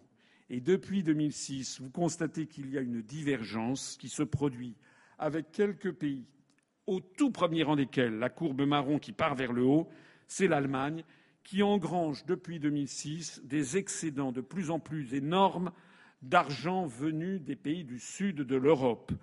Ça a atteint un sommet de 750 milliards d'euros au, au pire moment de la crise grecque. Tous les efforts du Fonds monétaire international, de la Banque centrale européenne, de la Commission européenne, ce qu'on appelle la Troïka, a réussi. Vous voyez, la courbe est redescendue. Est redescendue jusqu'à, si on peut dire, à 500 ou 480 milliards d'euros. Et c'est reparti à la hausse. Le dernier chiffre a été publié par la Bundesbank il y a quelques jours. Euh, ça augmente à peu près de 15 milliards d'euros par mois. 829 milliards d'euros qui sont venus des pays du Sud. Alors qu'au même moment, vous voyez que d'autres pays, l'Italie et l'Espagne notamment, s'enfoncent, ils ont chacun un déficit de 350 milliards d'euros dans ce solde que l'on appelle Target 2. Alors pourquoi c'est si important? C'est si important parce que vous découvrez ici ce qui va arriver, l'explosion inéluctable de l'euro. Point barre. Pourquoi ceci? En trois mots. Lorsqu'on a créé l'euro, enfin pas on, c'est pas vous ni moi, hein, lorsque l'euro a été créé, la France avait voulu faire une monnaie unique, avec une banque centrale européenne unique, et où euh, les États auraient été entièrement solidaires de la monnaie. Les Allemands ont dit Nein. Or, quand on traite des questions économiques et monétaires en Europe, la puissance dominante et l'Allemagne. Et donc l'Allemagne, c'était ça ou rien. Donc les Allemands ont dit non. Et les Allemands ont imposé un système qu'en fait, euh, je pense que les dix autres candidats à la présidentielle ne connaissent pas. Et que 98% des commentateurs à la radio euh, ne connaissent pas non plus. Ce qui est dingue d'ailleurs, c'est que une des affaires les plus graves de notre avenir à court moyen terme est traitée par des gens qui n'y connaissent rien et qui prétendent avoir vos suffrages. Qu'est-ce qui a été décidé par les Allemands? Que chaque État conserverait sa banque centrale nationale. Il y a toujours une Banque de France en France, une Bundesbank en Allemagne, une Banque de Grèce en Grèce, etc. Deuxièmement, que chaque État conserverait donc sa monnaie nationale. Nous avons toujours une monnaie nationale. Parce qu'une monnaie nationale, c'est une créance sur une banque centrale. C'est-à-dire que lorsque vous avez 1000 euros, vous, monsieur, au premier rang, je crois qu'on m'a dit que vous aviez 200 000 euros sur votre compte courant. Ah, c'est vous, pardon. D'accord. Vous avez 200 000 euros sur, au Crédit Lyonnais sur la Canebière. Je ne sais pas s'il y a un Crédit Lyonnais sur la Canebière. Ah, ben voilà. 200 000 euros. Ce qu'il faut savoir, c'est que quand vous avez 200 000 euros sur votre compte, mais si vous avez 20 euros, c'est pareil, ce sont des créances sur la Banque de France. Bon, c'est clair? Mais lorsque des Allemands ont 200 000 euros sur leur compte à la banque, je sais pas, la, Deutsche Bank à Düsseldorf, c'est 200 000 euros de créances sur la Bundesbank. C'est clair? C'est un système qui a été créé par les Allemands pour que ce soit facilement réversible.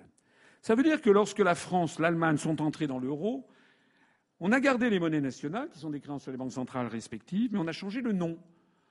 tout le monde a pris le même nom, euro. Et on a décidé qu'on ferait circuler les mêmes billets, mais les billets ne sont qu'une toute petite partie, enfin une, partie de la masse monétaire qui circule, qui, elle, c'est surtout une masse fiduciaire sous forme électronique, donc qui n'est pas tangible sous forme de billets.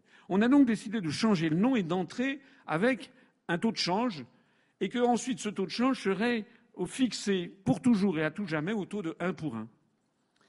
Alors qu'est-ce qui se passe? Il se passe que vous avez, monsieur, vous pouvez bénéficier du principe européen de libre établissement. Vous pouvez donc ouvrir un compte à la banque euh, au Crédit Lyonnais de Berlin, dans une banque commerciale située en Allemagne. Vous avez le droit. Vous avez par ailleurs, article 63 du TFU, la libre circulation des mouvements de capitaux. Vous pouvez donc transférer vos 200 000 euros de l'agence du Crédit Lyonnais de la Canebière à l'agence du Crédit Lyonnais sur le cours qui est l'équivalent de la Canebière, à Berlin. Vous avez le droit. Donc vous aurez 200 000 euros sur votre compte en Allemagne. Sauf que, comme je vous l'ai dit tout à l'heure, votre citrouille va se transformer en carrosse au passage, puisque les 200 000 euros de créances sur la Banque de France que vous avez ici vont devenir, du fait que vous avez un compte désormais dans une banque commerciale en Allemagne, 200 000 euros de créances sur la Bundesbank. Voilà l'origine de l'explosion nucléaire qui est en cours. Et pourquoi donc? Parce que, parce que lorsque l'euro va éclater, va exploser. Or, toutes les monnaies plurinationales de l'histoire ont toujours explosé. Eh bien, si vous avez 200 000 euros sur votre compte courant euh, au Crédit Lyonnais sur la Canebière, ça se transformera en 200 000 francs. La nouvelle monnaie nationale française qui reprendra son nom. Mais si vous avez 200 000 euros au Crédit Lyonnais de Berlin, ça deviendra 200 000 Deutsche Mark. Or, tout le monde sait que, du fait de l'évolution divergente des compétitivités depuis la création de l'euro en 99, c'est-à-dire il y a 18 ans, la compétitivité de l'économie allemande s'est améliorée de 21% par rapport à l'économie française. Donc, on anticipe, euh, tous les économistes sont à peu près d'accord, Fonds monétaire international, ING, Nomura, Nitexis, etc., que le nouveau franc devrait perdre environ 6 à 10 par rapport au cours pivot vis-à-vis du dollar, mais que le, Deutsche Mark prendra à peu près 15 à 20 par rapport au même cours pivot. Donc si vous avez placé votre argent en Allemagne, eh vous ferez une plus-value d'environ 35 ou 20, 30 excusez-moi, par rapport au fait que vous l'ayez laissé en France.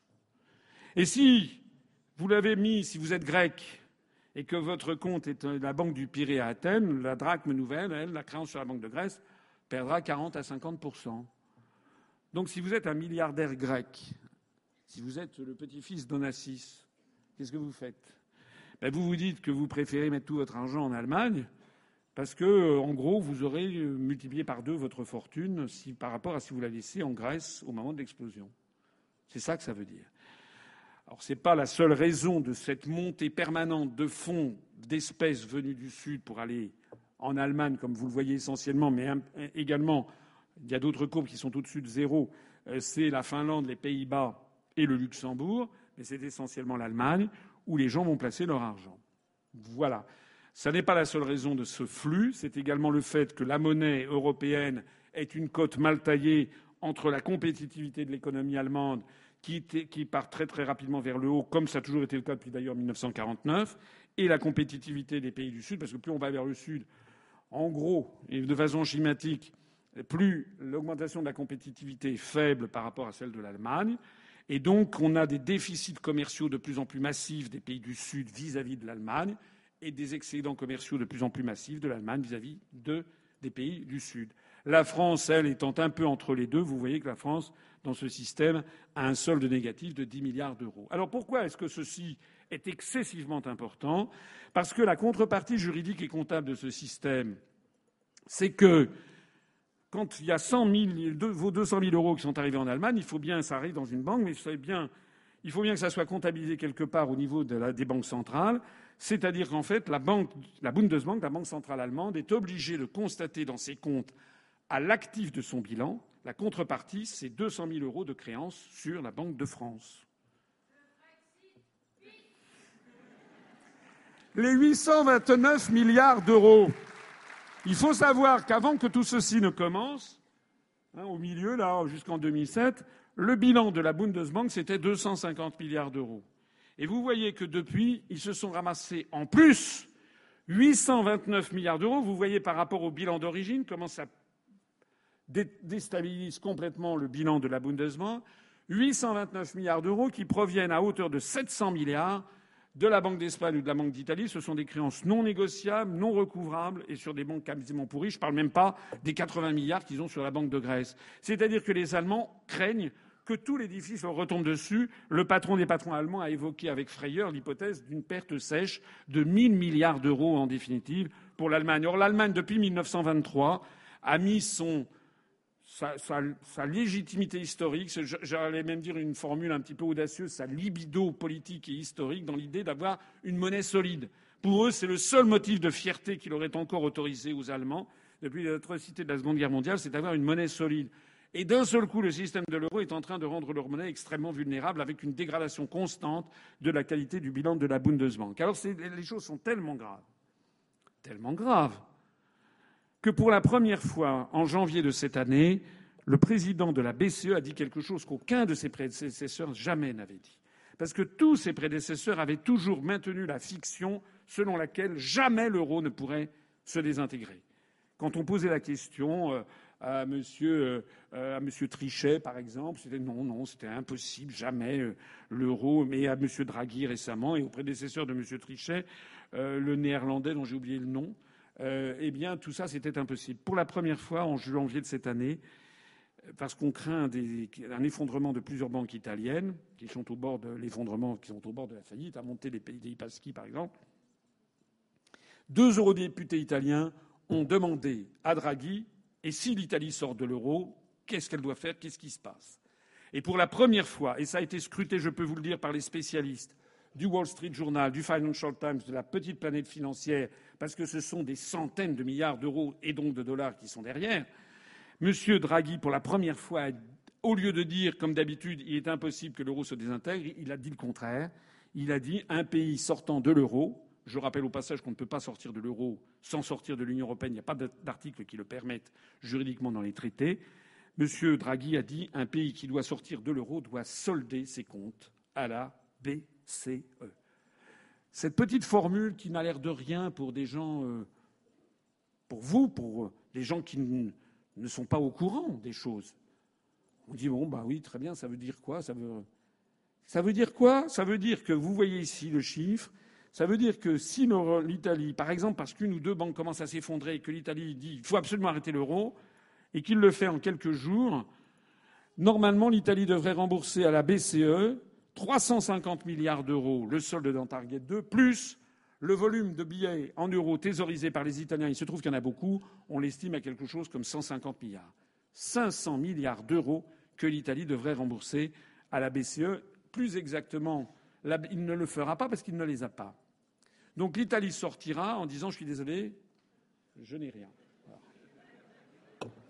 Et donc la BCE constatera une perte de 500 milliards d'euros. Et la perte de 500 milliards d'euros sera déférée, transférée aux 19 pays membres de ce que l'on appelle l'eurosystème, dont la France.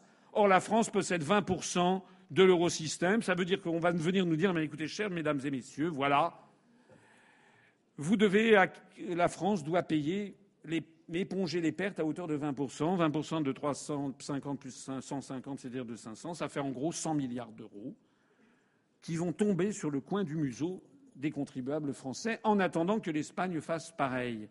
C'est-à-dire que la véritable apocalypse, c'est celle que je vous présente. C'est ce qui explique que Joseph Stiglitz, prix Nobel d'économie, il y a deux ans ou trois ans, avait dit ce sont les pays qui sortiront de l'euro les premiers qui s'en sortiront le mieux.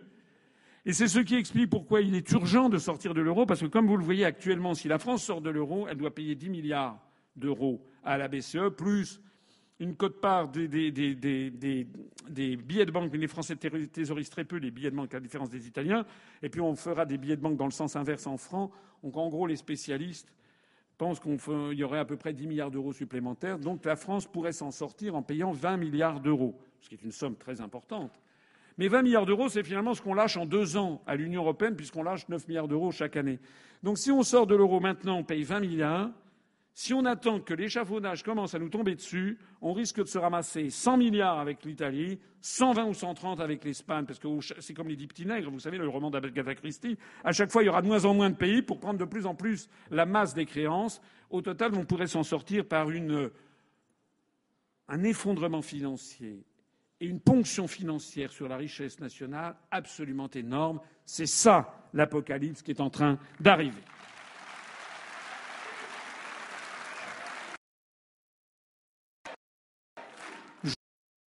Représente le présidentiel se déroule sans que ce débat puisse avoir lieu. C'est un véritable scandale. Quand j'essaie d'en parler de temps en temps devant des journalistes, les journalistes sont là pour me dire oui, oui, mais non, mais là, le grand public ne comprend pas, etc. Dans le meilleur des cas, et le public, en tout cas, le public, en tout cas, ne peut même pas se faire une opinion sur ce que connaissent en la matière ceux qui prétendent à la magistrature suprême. J'en profite d'ailleurs au passage pour signaler que vous savez qu'il y a eu un débat le 11 sur, euh, avec Sur News et, BFM qui finalement a été bien, bien conduit. Évidemment, j'aurais souhaité dire bien, bien davantage de choses, mais enfin, euh, je, ne, suis pas passé inaperçu, ça je peux vous le dire. Et parmi les, les candidats qui ont parlé, je crois que j'ai marqué pas mal de points parce que beaucoup de gens m'ont découvert, découvert à cette occasion. Les gens ont pu découvrir aussi à cette occasion un débat, c'est-à-dire que euh, à un moment, vous avez vu euh, Madame Le Pen qui dit Monsieur Asselineau, vous êtes un petit peu injuste avec moi. hein. Lorsque j'ai attaqué Monsieur Fillon en disant que vous savez que son- les Républicains sont en faillite, vous savez ça. Monsieur, Fillon nous jouait le coup du violon du style, moi. Il était là, on avait l'impression qu'il avait avalé un parapluie, vous savez, il était là comme ça. C'est sans doute euh, son conseiller en communication qui avait lui lui dit. Ou alors il prend des psychotropes, euh, peut-être, je ne sais pas.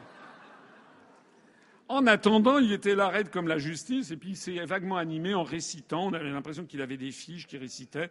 Tout ça était complètement artificiel. On avait donc l'impression, et, et il commence à dire voilà, euh, il prenait, il prenait la pause comme ça. Moi, je peux faire ça aussi. La dette publique. Mais je peux tout faire, si vous voulez.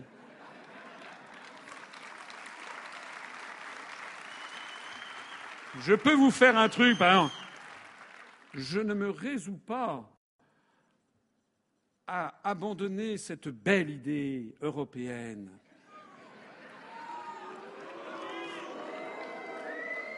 Je n'accepte pas que les extrémistes veuillent ruiner, car l'Europe, c'est la paix.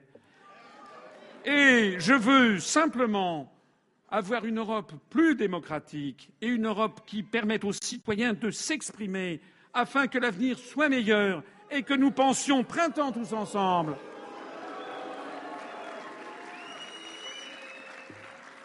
Alors ça c'est du Macron.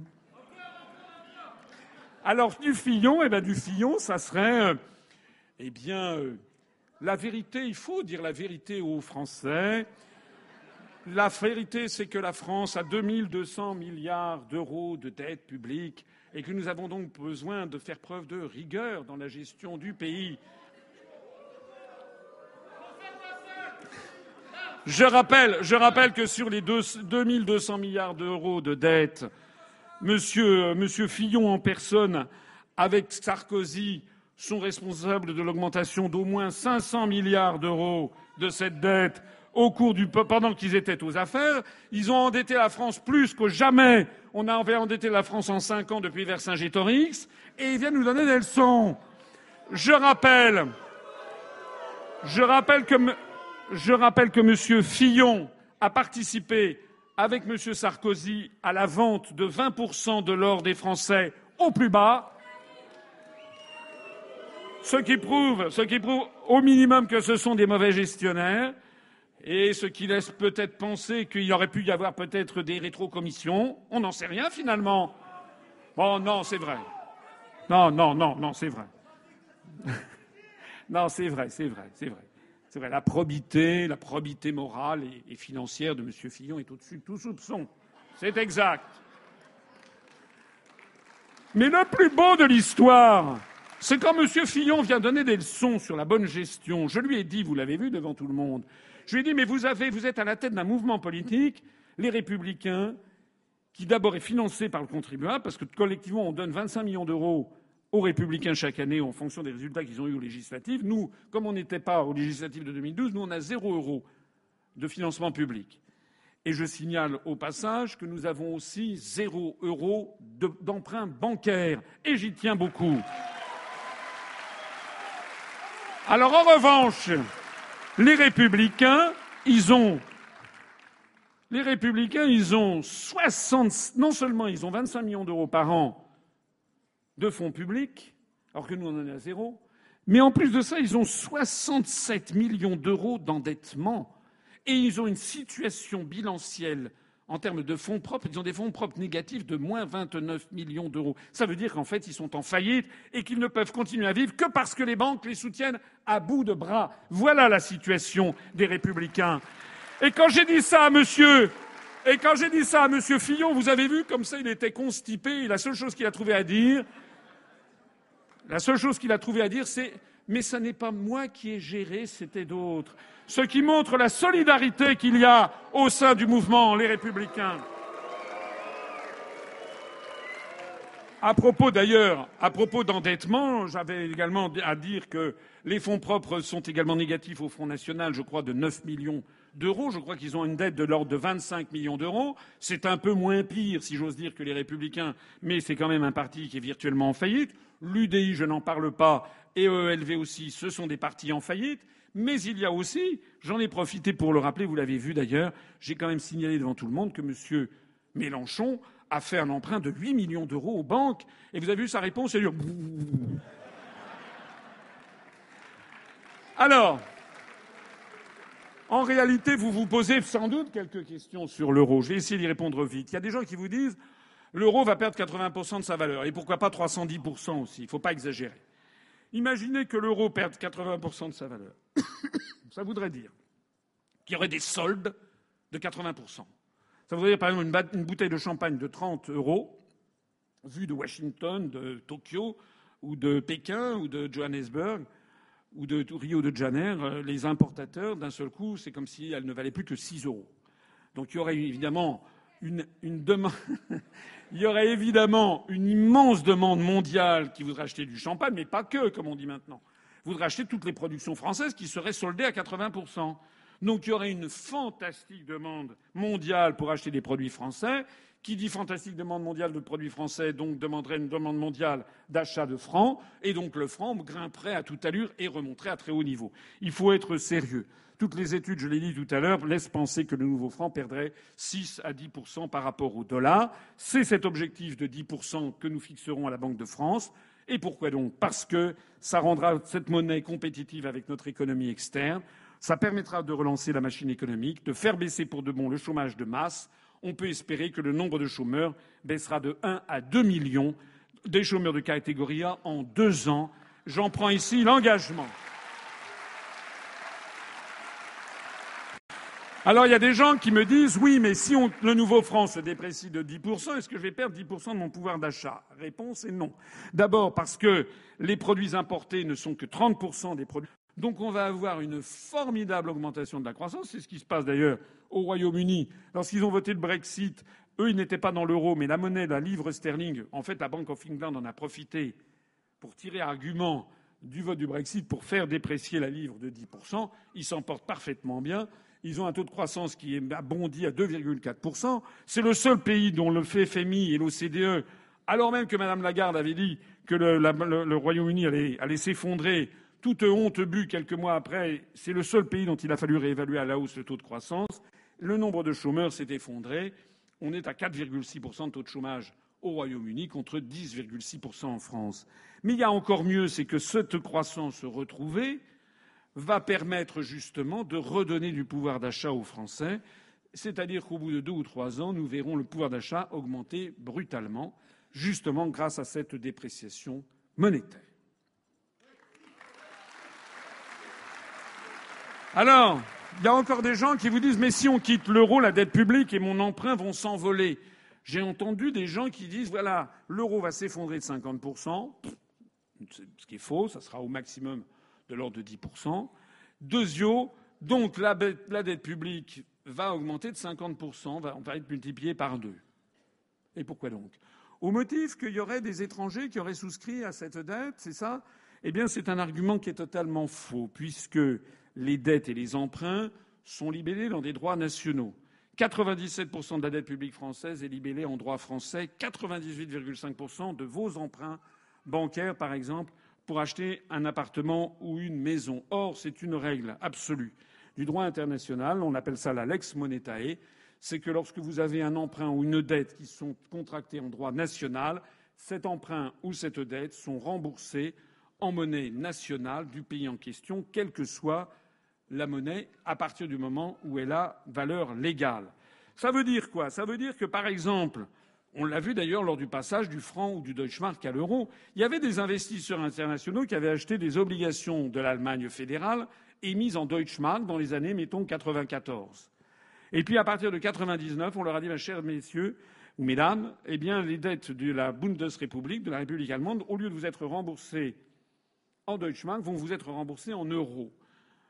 Honnêtement, les investisseurs qui avaient acheté des obligations en Deutschmark, quand l'Allemagne leur a dit que ça va être remboursé en euros, il y en a quand même un certain nombre qui avaient de quoi un petit peu tordre, le nez parce que le Deutschmark était connu comme étant la monnaie la plus compétitive du monde, la plus, la plus forte, la plus solide, plus exactement, et leur dire qu'ils allaient être remboursés en euros, c'était moins évident.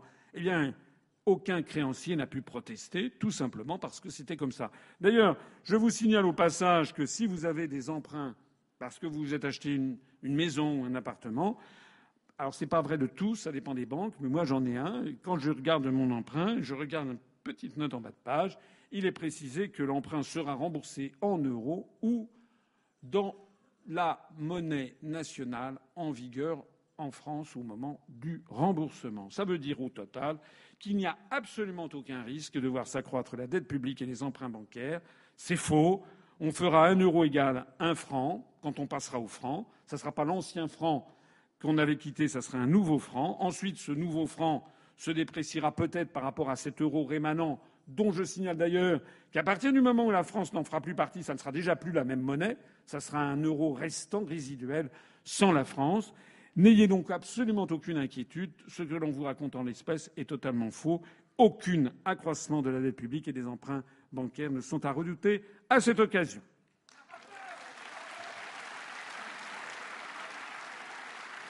Alors, j'ai été un petit peu long pour vous expliquer comment répondre aux objections qui sont faites. En tout cas, je vous montre au passage que je suis quelqu'un de sérieux et quel... d'abord je suis français comme vous. Parce qu'il y a des gens qui m'ont, l'impression des gens qui me considèrent comme si j'étais venu de, de, de, de, je sais pas, de la planète Mars, que je disais n'importe quoi et que je m'apprêtais à y repartir. Mais je suis français, je suis marié, j'ai des enfants, j'ai euh, un petit peu de biens, j'ai mis de l'argent dans des, dans euh, comment dirais-je, des assurances vie. Je suis le premier à ne pas, avoir envie que, mon petit patrimoine que j'ai constitué après plusieurs décennies de, de travail de haut fonctionnaire, que ce truc-là soit détruit. Enfin, je suis comme tout le monde. Je ne suis pas un abruti. Ce que je vois, moi, c'est le graphique que je vous ai montré tout à l'heure.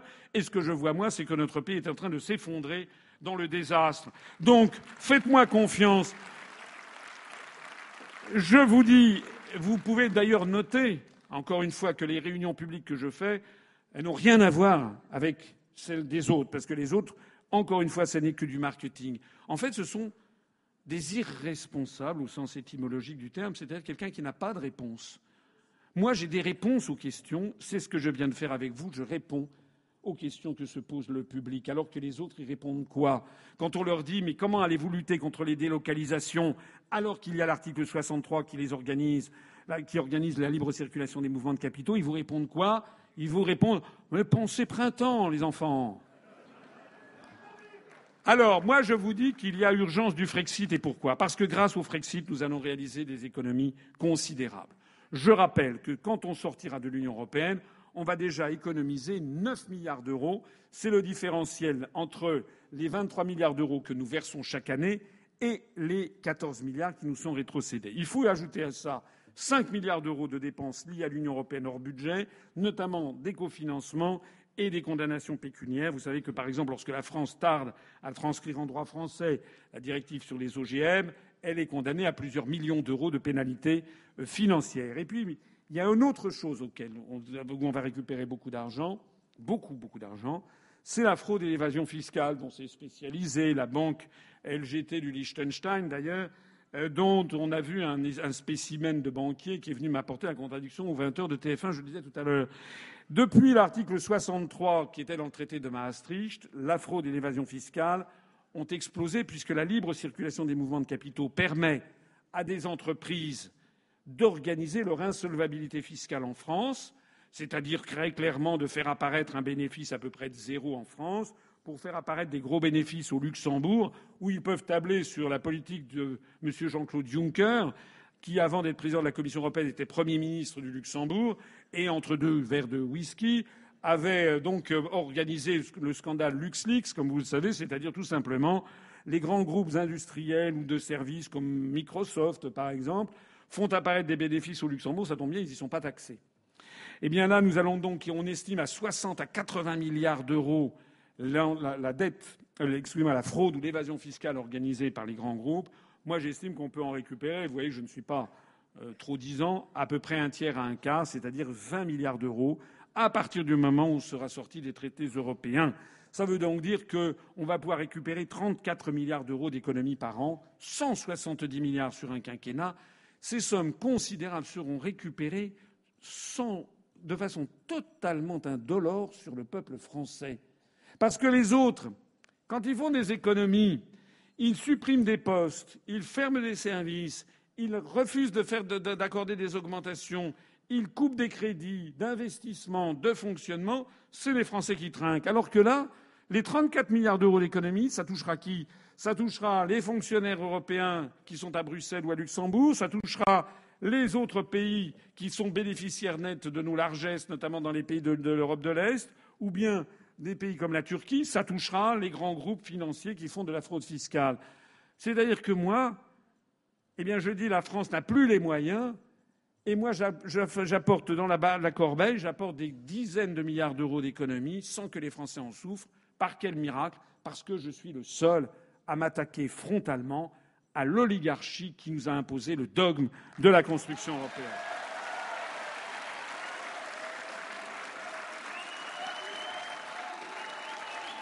Et ça n'est pas tout. Ça n'est pas tout parce que il y a aussi, alors ça c'est du cash. Là maintenant, ce dont je vous parle, ça n'est pas du cash. Une des raisons du succès du Brexit au Royaume-Uni, c'est que les Britanniques avaient calculé le coût macroéconomique en termes de gestion qui pèse sur les administrations, les entreprises et en particulier les artisans, les commerçants, les TPE, les PME, avec ces réglementations européennes qui tombent constamment dessus et qui provoquent donc des blocages, une surréglementation qui impose d'ailleurs du temps de travail, des embauches de personnel, des embauches de personnel administratif. Ça pesait lourd au Royaume-Uni la volonté de se libérer de toutes ces réglementations. C'est d'ailleurs ce que m'avait dit spontanément, je le disais tout à l'heure, le président de la collectivité territoriale de Saint-Barthélemy. Si je fais une règle de trois à partir des calculs qui ont été faits au Royaume-Uni, on peut estimer que du point de vue macroéconomique, on va faire 39 milliards d'euros d'économies, un allègement par un allègement considérable des réglementations et donc des coûts de gestion qui pèsent sur les agriculteurs, les commerçants, les artisans, les TPE et les PME. Grâce au Frexit, nous allons réaliser également la survie de la pêche artisanale et de l'agriculture familiale. Je rappelle le drame que vivent nos compatriotes agriculteurs. Il y avait 4 millions d'agriculteurs en 1962, il n'y en a plus que 400 000. 90% des agriculteurs français ont disparu. Il faut ajouter à cela la, perspective qu'à horizon de 10 à 15 ans, il n'y en aura plus que 40 000. 99% des agriculteurs de 1960 auront disparu. Eh bien, moi, je ne le tolère pas, je ne le veux pas, je veux m'y opposer de toutes mes forces. Et comment faire? Eh bien, il faut tout simplement sortir de l'Union européenne, notamment de l'article 39 du TFUE, du TFU, qui précise que la, politique agricole commune a pour objet l'accroissement de la productivité, ce qui est un, si vous y réfléchissez une 30 secondes, c'est du délire. Avoir un plan quinquennal qui fixe à un secteur économique une augmentation de la productivité pendant cinq ans, euh, pourquoi pas Ça n'est pas illogique, ça peut être normal. Mais inscrire dans un traité qui peut durer des centaines d'années, on a des exemples de traités qui sont en vigueur depuis des centaines d'années. Par exemple, le traité qu'a créé la Suisse entre les premiers cantons là, de Schwyz, d'Unterwald, d'Oberwald et de, et date de 1204. Il est toujours en vigueur. Le traité d'Utrecht de, de 1713 qui clôture la guerre de succession d'Espagne et qui permet à la Grande-Bretagne de mettre la main sur Gibraltar, c'était 1713, 304 ans après. La Grande-Bretagne a toujours Gibraltar. Donc le traité, le TEFU, il est potentiellement pour 304 ans. Et si vous lisez l'article 39, vous considérez qu'il y a une obligation, d'après l'article, d'augmenter la productivité de l'agriculture année après année pendant 304 ans. C'est du délire. Ça veut dire qu'en fait, on impose un modèle ultra-productiviste dans une concurrence qui est perdue d'avance, puisque nos agriculteurs sont confrontés à des concurrents qui ne souffrent pas du SMIC horaire dans l'agriculture. Il n'y en a par exemple pas dans de nombreux pays de l'Union européenne.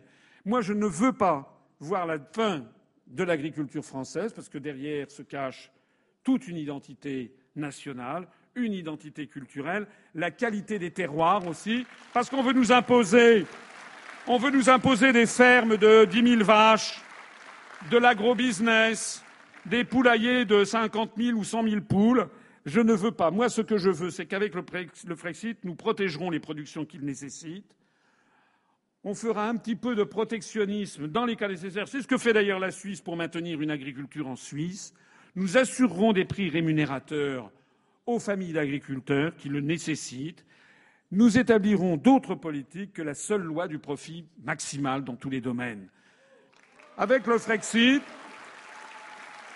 je ferai en sorte qu'à la fin du quinquennat, on ne soit pas passé de 400 000 à 50 000 ou 30 000 agriculteurs, mais qu'on soit passé de 400 000 à 600 000 agriculteurs. Nous faciliterons l'installation à la terre de jeunes qui veulent s'installer à la terre.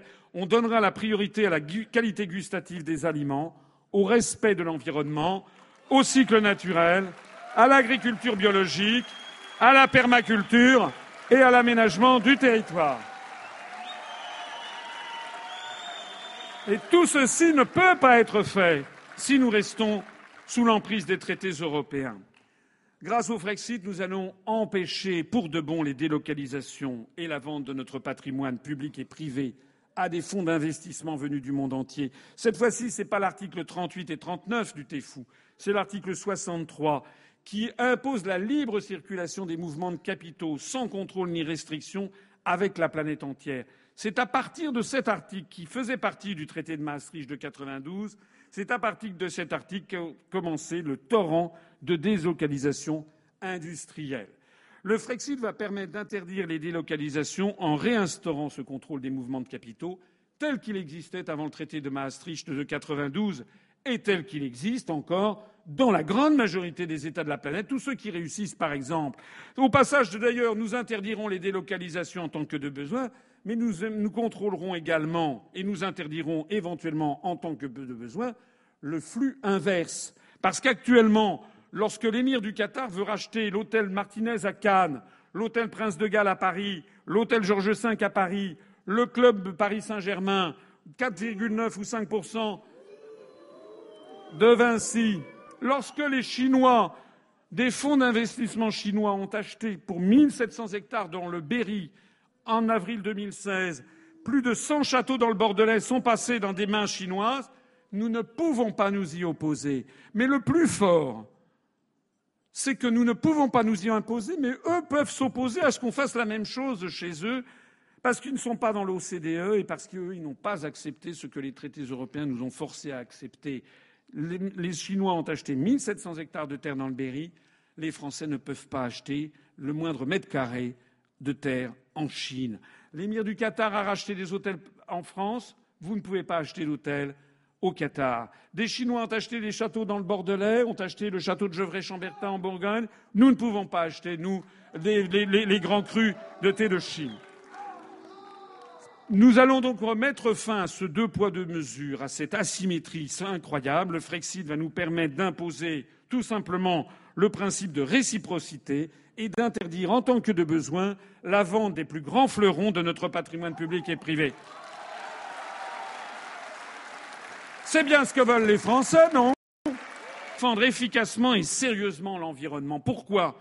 Parce que le modèle ultralibéral de mondialisation, entre guillemets, et de libre-échange total qui nous est imposé par les traités européens a pour conséquence de permettre à des grands groupes industriels ou de services de faire fabriquer à l'autre bout du monde, au Bangladesh ou en Chine, à 15 000 kilomètres, des productions que l'on pourrait, que l'on devrait, dans la mesure du possible, fabriquer à côté de chez soi. Alors certes, ça permet aux grands groupes occidentaux de bénéficier de coûts salariaux, de charges sociales très faibles et aussi de normes environnementales inexistantes pour maximiser leurs profits, puisqu'ils vont revendre ça en France à un prix qui sera inférieur à ce que ce serait produit en France, mais très supérieur à ce que ça coûte. C'est comme ça que Amancio Ortega, par exemple, l'inventeur des magasins Zara, a fait fortune. Il est devenu maintenant la première fortune mondiale avec 80 milliards de dollars de, de patrimoine personnel devant Bill Gates. Eh bien, ce système non seulement est en train de détruire l'emploi dans les pays occidentaux, puisqu'on veut fabriquer ailleurs ce qu'on pourrait faire fabriquer en France, c'est responsable de la montée du chômage, c'est également responsable de la détérioration de l'environnement planétaire, tout simplement parce qu'il faut faire fabriquer à 15 000 km ce qu'on pourrait faire fabriquer chez soi. Vous savez qu'il y a eu une, course autour du monde récemment en voilier. C'est un Français d'ailleurs qui a battu, qui a pulvérisé le record du monde. Il y a six concurrents qui, en pleine traversée de l'océan Pacifique, ont heurté des conteneurs qui flottaient entre deux eaux parce que l'océan Pacifique chanté par euh, Wallis, par Bougainville, par le capitaine Cook, par Ségalen, par, euh, par, Alain Gerbeau, etc., le Grand Pacifique Sud est en train de devenir une poubelle à ciel ouvert. Vous savez qu'il y a un continent de plastique là, de 800 900 km de diamètre, qui, une espèce de vortex qui circule au nord-est du Pacifique. L'ensemble des océans de la planète sont en train de devenir des poubelles parce que nous avons un modèle économique délirant qui fait fabriquer à 15 000 kilomètres ce que l'on devrait faire fabriquer le plus possible à côté de chez soi. Ce qui d'ailleurs, non seulement, non seulement ça détruit la planète et ça favorise le chômage, mais ça favorise également quelque chose de terrifiant que l'on constate dans tous les pays développés, c'est que l'on voit concomitamment monter le désir de nouveaux produits. On en trouve plein les galeries commerciales, de plus en plus de produits désirables, dans des sociétés qui ont d'ailleurs perdu leurs repères en termes de valeurs transcendantes, le bien, le juste, la gratuité, la bonté, tout ça apparaissent comme de vieilles lunes, puisqu'on ne cesse de dire aux Français, comme ailleurs, que si tu n'as pas une Rolex à 50 ans, c'est que tu as raté ta vie. D'ailleurs, je n'en ai pas et j'ai raté ma vie, je suis désolé de vous le dire. On fait monter le désir de biens matériels constamment. On favorise l'obsolescence programmée aussi pour qu'il y ait de plus en plus de produits que l'on jette le plus vite possible pour en racheter d'autres. Et au même moment, monte inexorablement le chômage, puisque ceux qui les fabriquent sont ailleurs. Et donc monte l'endettement, le chômage, et donc l'impossibilité d'assouvir ce désir. Donc les sociétés occidentales sont lancées dans cette course folle, où l'on voit augmenter à la fois les. Voilà. Que donne une société lancée dans une telle évolution, si ce n'est que naturellement des sociétés qui deviennent dingues, avec des gens qui boivent de plus en plus d'alcool, qui ont de plus en plus recours à des psychotropes. Vous savez, par exemple, que la France est devenue la championne mondiale quasiment de consommation de l'exomil, de je sais pas quoi, plus 100% en 15 ans et puis la consommation de cannabis, la consommation de drogue, etc. Et puis, bien entendu, tout ce qui va avec ça, c'est-à-dire la montée inexorable de la violence et de l'insécurité. Parce que souvent, on m'interroge sur ce que je dis en matière de sécurité. J'en dirai un mot tout à l'heure. Bien sûr qu'il faut sans doute augmenter les forces de police, les moyens dont ils disposent, reconstruire les renseignements généraux que M. Sarkozy a largement détruits, etc. C'est vrai. Mais il y a aussi un truc qui est vrai aussi, qui est la cause des causes, c'est la montée des inégalités constantes, la montée du chômage qui est un cancer de la société française, et la montée de cette société qui rend les gens dingues. En rompant avec la logique de la mondialisation, le Frexit permettra enfin de protéger la planète. Ça ne mènera pas à l'autarcie, mais à un libre-échange ciblé avec la priorité donnée à des circuits courts. Grâce au Frexit, nous ferons baisser le nombre de chômeurs de 1 à 2 millions. Je prends ici l'engagement solennel, si je suis élu, de faire un bilan à mi-parcours et de présenter aux Français que le nombre de chômeurs de catégorie A, qui maintenant est à 3,6 millions, aura dû redescendre au minimum à 2 millions de chômeurs. Et je mettrai mon mandat en jeu si tel n'est pas le cas. Sans le Frexit, sans le Frexit, la montée du chômage et de la pauvreté va continuer inexorablement. Ne croyez pas, parce que je pourrais faire comme les autres. Hein. Eh bien voilà, j'ai conçu un contrat jeune emploi XXIe siècle qui va permettre, grâce à une formation appropriée, d'avoir une meilleure adéquation entre les demandes et l'offre. Vous connaissez ces trucs-là? Ce sont des cautères sur des jambes de bois. Ça ne règle pas les problèmes. Les problèmes sont des problèmes structurels qui ne frappent pas que la France, qui frappent encore plus la Grèce, l'Italie, le Portugal et l'Espagne. À maladie de cheval, il faut un remède de cheval. Il faut une réforme structurelle. Grâce au Frexit, nous allons préserver, renforcer nos services publics. Je rappelle que c'est l'article 106 du TEFU qui impose une mise en concurrence permanente de tous les grands services publics à la française. La SNCF est concurrencée par les autocars Macron, paraît-il. Le résultat, c'est que ça donne des arguments à la SNCF pour fermer des lignes déficitaires. La Poste est mise en concurrence avec DHL, avec je ne sais pas quoi. Il faut que les postes ferment. Partout, on favorise la désertification rurale. C'est un cercle vicieux parce que qui dit désertification rurale, si on ferme les services publics, au même moment, ça pousse les agriculteurs qui déjà n'arrivent pas à joindre les deux bouts, à dire bah, il y a la poste qui ferme, il y a l'école qui ferme, moi je laisse tout tomber. À partir de ce moment-là, les médecins ne veulent plus non plus s'installer en zone rurale, donc ils ne trouvent plus à vendre leurs études, leur, leur cabinet de médecins. On a vu il n'y a pas très longtemps un médecin qui était en Mayenne, qui était à quelques kilomètres, je crois, de Laval ou de Château-Gontier plus exactement, qui a impossibilité de vendre son cabinet. Elle a mis dans le bon coin, elle vendait son cabinet médical à un euro avec tout le matériel qu'il y avait dedans. Ça, c'est la désertification, la désertification médicale qui frappe le pays. Tout ceci est un cercle vicieux. Moi, avec le Frexit, nous allons arrêter la démolition programmée des services publics. Nous allons arrêter la privatisation rampante.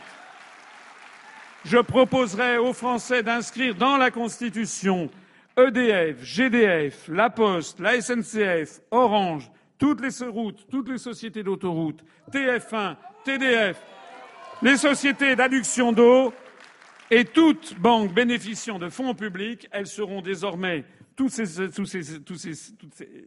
tous ces services publics à la française, à part les banques qui seront nationalisées si elles bénéficient de fonds publics, mais toutes les autres seront inscrites dans la Constitution comme des services publics non privatisables par nature. D'ailleurs, on les renationalisera si nécessaire. On inscrira également dans la Constitution le principe de la sécurité publique, de la sécurité sociale publique et du principe des retraites par répartition. Grâce au Frexit, nous défendrons nos acquis sociaux et nous rétablirons notre démocratie. Pourquoi n'y a-t-il plus de démocratie en France? Parce que, du fait de l'euro, on impose en fait aux différents pays membres de l'Union européenne, a fortiori membres de l'euro, d'avoir une convergence de leur politique économique et sociale. Ce que d'ailleurs M. Mélenchon appelle la convergence sociale, mais c'est pas bien la convergence sociale. Parce que ça veut dire quoi la convergence sociale dont M. Mélenchon a plein la bouche? On l'a vu au début, dans le petit passage vidéo du début. Il faut savoir qu'en France, il y a un SMIC qui actuellement est à 1150 euros net. Le SMIC en Bulgarie est de 200 euros. Pour avoir la même évolution de la compétitivité, pour avoir en fait essayé de tenter la survie de l'euro, le graphique que je vous ai montré sur la divergence, c'est la mère de tous les graphiques, si j'ose dire, pour reprendre l'expression la mère de toutes les bombes. C'est le point le plus important de la construction européenne. Les apprentis sorciers qui nous ont plongés dans ce truc délirant on oblige à ce qu'il y ait une convergence. Mais s'il y a une convergence sociale, ça ne va pas se faire au plus haut niveau. Si on a la France à 1150 euros, la Bulgarie à 200, ben on fera une cote mal taillée. Il faudrait en fait avoir quelque chose aux alentours de 600 euros. C'est ça qui nous pend au nez. Parce que nous, nous ne sommes pas des Bulgares, nous sommes des Français. Nous avons bénéficié de ce qu'ont fait pour nous nos parents, nos grands-parents, nos arrière-grands-parents, nos aïeux qui se sont battus pour que justement on ait des conditions de vie et sociales. Quand j'étais petit, je n'ai jamais oublié ce que disait mon grand-père quand j'étais petit. C'était en 64, 65, je devrais avoir 7 ans. Un jour, il m'a dit Tu as de la chance. Tu auras une meilleure vie que nous. Est-ce qu'il y a beaucoup de grands-pères aujourd'hui qui dit à son petit-fils ou à sa petite-fille tu as de la chance, tu auras une meilleure vie que nous. Eh bien, moi, je me bats pour pouvoir dire, quand j'aurai des petits-enfants, tu as de la chance, tu auras une meilleure vie que nous. Alors, il faut savoir que pour avoir cette convergence, la Commission européenne, en vertu de l'article 121, chaque année, nous pond son rapport sur les grandes orientations de politique économique. Ça veut dire que pour 2017, le rapport est déjà sorti, le 18 mai 2016. Ça veut dire qu'on sait déjà ce qu'il va falloir faire au second semestre 2017. C'est-à-dire que le prochain président de la République et le prochain gouvernement, que cela vous plaise ou pas, quelles que soient les promesses qu'ils auront pu vous faire, seront obligés de mettre en œuvre ce programme à la seule exception d'un seul candidat, moi, parce que moi, dès que je suis installé, je commence à sortir de ce beans.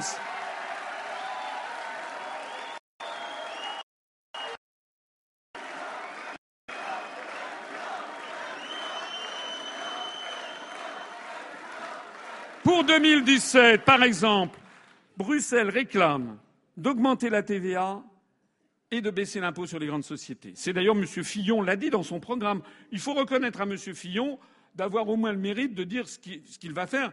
Il ment parce qu'il ne dit pas que c'est pas lui qui a pensé, que c'est une instruction de Bruxelles, mais au moins il dit ce qu'il va faire. C'est un peu moins pire, si j'ose dire, que M. Hollande, vous rappelez, en 2012, qui avait dit il y a un adversaire. Vous ne le verrez jamais. Vous ne le verrez jamais. Il ne participe pas aux élections.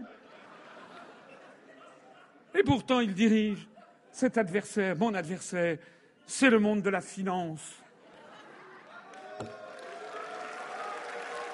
Et après, après, il nous a fourgué Macron, venant de chez Rothschild. Parce que les propositions, enfin les instructions, les recommandations, mais c'est des recommandations moyennes en finance. Hein. Là aussi, il a fallu que je contredise Patrick Cohen, qui me disait que c'était des recommandations. En réalité, ce sont des obligations de faire moyennant finance. Eh bien, il faudra donc que quel que soit l'autre, quel que soit le président à part moi, en particulier Mme Le Pen, qui ne propose pas du tout ce que je propose, elle propose d'entrer en renégociation à la Saint-Glinglin pour récupérer quatre morceaux de souveraineté. Moi, je n'ai pas compris ce qu'elle propose. Je sais simplement qu'il y a un proverbe turc qui dit on n'est pas un peu enceinte. Voilà. Donc, on est un pays souverain ou on n'est pas souverain? C'est comme une femme, elle est enceinte ou elle ne l'est pas. Voilà. Donc, on n'est pas un peu enceinte, on n'est pas un peu souverain.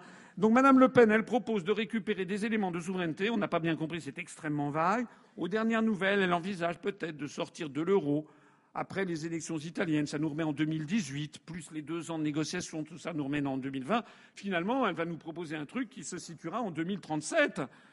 C'est-à-dire quand ça sera sa petite fille ou le gendre de la petite fille, Le Pen, enfin la SARL, quoi, qui sera candidat. Est-ce que vous vous rendez compte de ce que ça veut dire? Baisser la TV, l'impôt sur les sociétés, augmenter la TVA. Ça veut dire qu'une personne âgée, Madame Georgette Dupont, qui habite à La Ciotat, qui a une petite retraite, ou Monsieur Pascal Durand, qui a une petite retraite et qui habite à Saint-Nazaire, quand il va aller faire ses courses tous les jours, il va payer 2, 3 euros de plus parce qu'on aura augmenté la TVA. Or, quand on a une toute petite retraite, eh bien, 2, 3 euros par jour, euh, ça fait 90 euros au bout du mois. Ça, c'est dans un cas, on va augmenter la TVA. Et puis à l'autre bout, on va baisser l'impôt sur les grandes sociétés. Par exemple, sur Vinci. Vinci qui a, à qui a été vendu la gestion des autoroutes pour 17 milliards d'euros. Ça a été vendu, je crois, jusqu'en 2040. Ça a été vendu en 2005. Dès 2017, ils ont déjà fait 17 milliards d'euros de profit. C'est-à-dire que d'ores et déjà maintenant, à partir de maintenant jusqu'en 2040, tout ce qu'ils vont gagner, c'est du profit par rapport à ce qu'on aurait gagné nous si on avait gardé ça en main française. Eh bien, il faut savoir, je le disais tout à l'heure, que si on baisse l'impôt sur les grandes sociétés, ça veut dire que le profit que Vinci fait sur la gestion des autoroutes, il va être moins taxé et donc que les actionnaires vont pouvoir siphonner une partie supplémentaire du profit. Ça veut dire qu'en bout de course, on va donner plus d'argent aux actionnaires de Vinci, par exemple. Et ça veut dire, comme vous le savez, je vous l'ai dit, que l'émir du Qatar possède 4,9% de Vinci. Ça veut dire, au bout du compte, qu'on aura 10, 20 millions ou 30 millions d'euros de dividendes servis chaque année en plus à ce monsieur très nécessiteux qui est son Altesse le Cheikh Al-Thani, émir du Qatar. Ça veut dire que la logique de tout ça, vous l'avez comprise, c'est que chaque mois, Madame Georgette Dupont, qui vit à La Ciotat, sur sa petite retraite, elle va peut-être être obligée de payer 80 euros de TVA supplémentaire au bout d'un mois. Et au bout de la chaîne de l'autre côté, l'émir du Qatar se ramassera 10 ou 20, 30 millions d'euros supplémentaires de dividendes. Est-ce que vous trouvez ça normal? C'est pourtant le programme de M. Fillon et de M. Macron, et c'est aussi, quoi qu'il en dise, le programme que seront obligés d'appliquer M. Hamon, M. Mélenchon, M. Mme Le Pen, etc., c'est-à-dire les gens qui ne veulent pas sortir de l'Union européenne. Ne vous faites pas avoir par un Tsipras français, Madame Le Pen ou Monsieur Mélenchon s'apprêtent à être les Tsipras français, si vous leur faites confiance.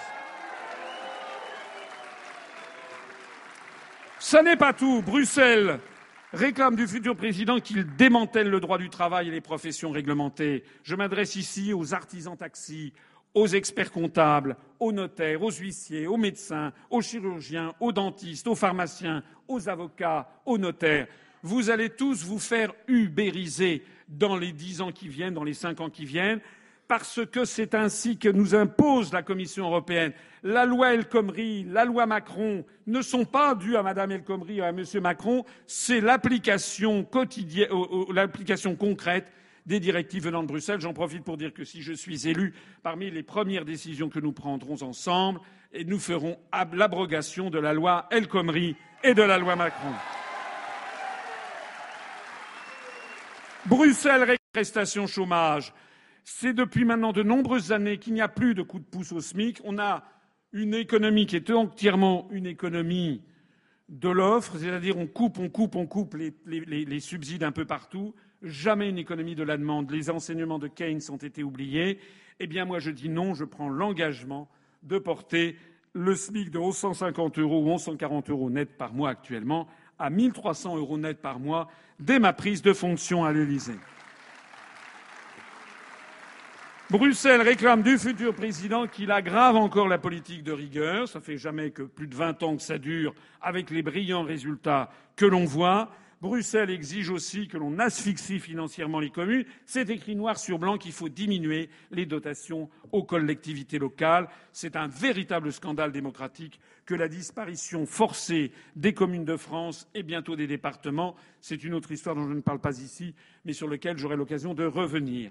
Le Brexit permettra de reprendre en main notre destin collectif, d'appliquer notre programme et de recouvrer notre démocratie. Le Frexit nous permettra de porter immédiatement à 1300 euros par mois net le SMIC. Le Frexit permettra de mettre un terme immédiat à la loi El Khomri, à la loi Macron, permettra de ne pas augmenter la TVA et de ne pas baisser l'impôt sur les grandes sociétés, le Frexit permettra d'arrêter le démantèlement du droit du travail. Le Frexit permettra surtout aux Français de décider de ce qu'ils veulent. Moi, ce que je veux, c'est que, après que j'aurai été président de la République et que j'aurai remis la France en état de marche, mais pas en marche, en état de marche, à ce moment-là, je veux que la France ensuite soit redevenue la France, c'est-à-dire que le peuple décide, c'est-à-dire que lorsque les Français votent à droite, ils aient une politique de droite. Et lorsqu'ils votent à gauche, ils aient une politique de gauche. Parce qu'actuellement, ils votent à droite, ils votent à gauche, ils ont toujours la même politique. C'est celle qui nous est imposée par cette dictature bruxelloise.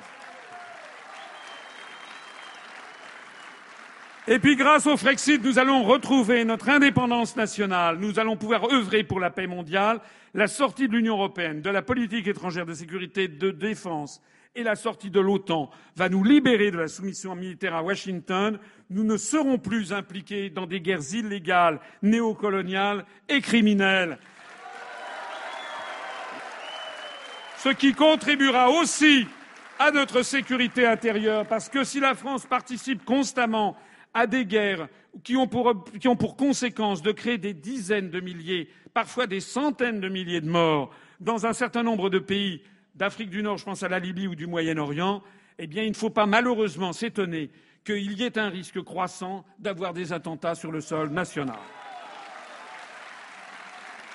Nous contribuerons aussi à la paix mondiale et j'y reviendrai tout à l'heure. Enfin, grâce au Frexit, nous renouerons avec la francophonie et avec tous les pays du monde parce que l'Union européenne enferme la France dans un espace artificiel avec 27, 28, 29, 30 États bientôt je n'ai rien contre l'Estonie, la Lettonie, quoique ils commémorent chaque année les Waffen-SS nazis, et la France, par solidarité européenne, refuse de condamner ces actions de glorification du nazisme par solidarité européenne à l'ONU lorsque la Russie demande que ces actions soient condamnées.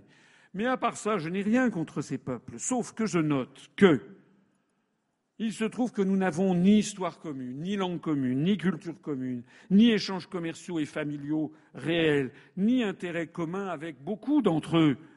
que ce soit la Lituanie, l'Estonie, la Lettonie, la Finlande, la Slovaquie, la Hongrie, la Bulgarie, la Roumanie, ce sont des pays avec lesquels la France, traditionnellement, n'a pas des liens très intenses, alors que nous en avons bien davantage avec tous les pays de la francophonie, à commencer, bien sûr, par le Maghreb, l'Algérie, la Tunisie, le Maroc, mais aussi le Sénégal, la Côte d'Ivoire, le Gabon, le Cameroun, le Congo, le Mali, Madagascar, Haïti, le Québec, le Vietnam, le Cambodge, le Laos, le Liban, la Syrie, etc., etc.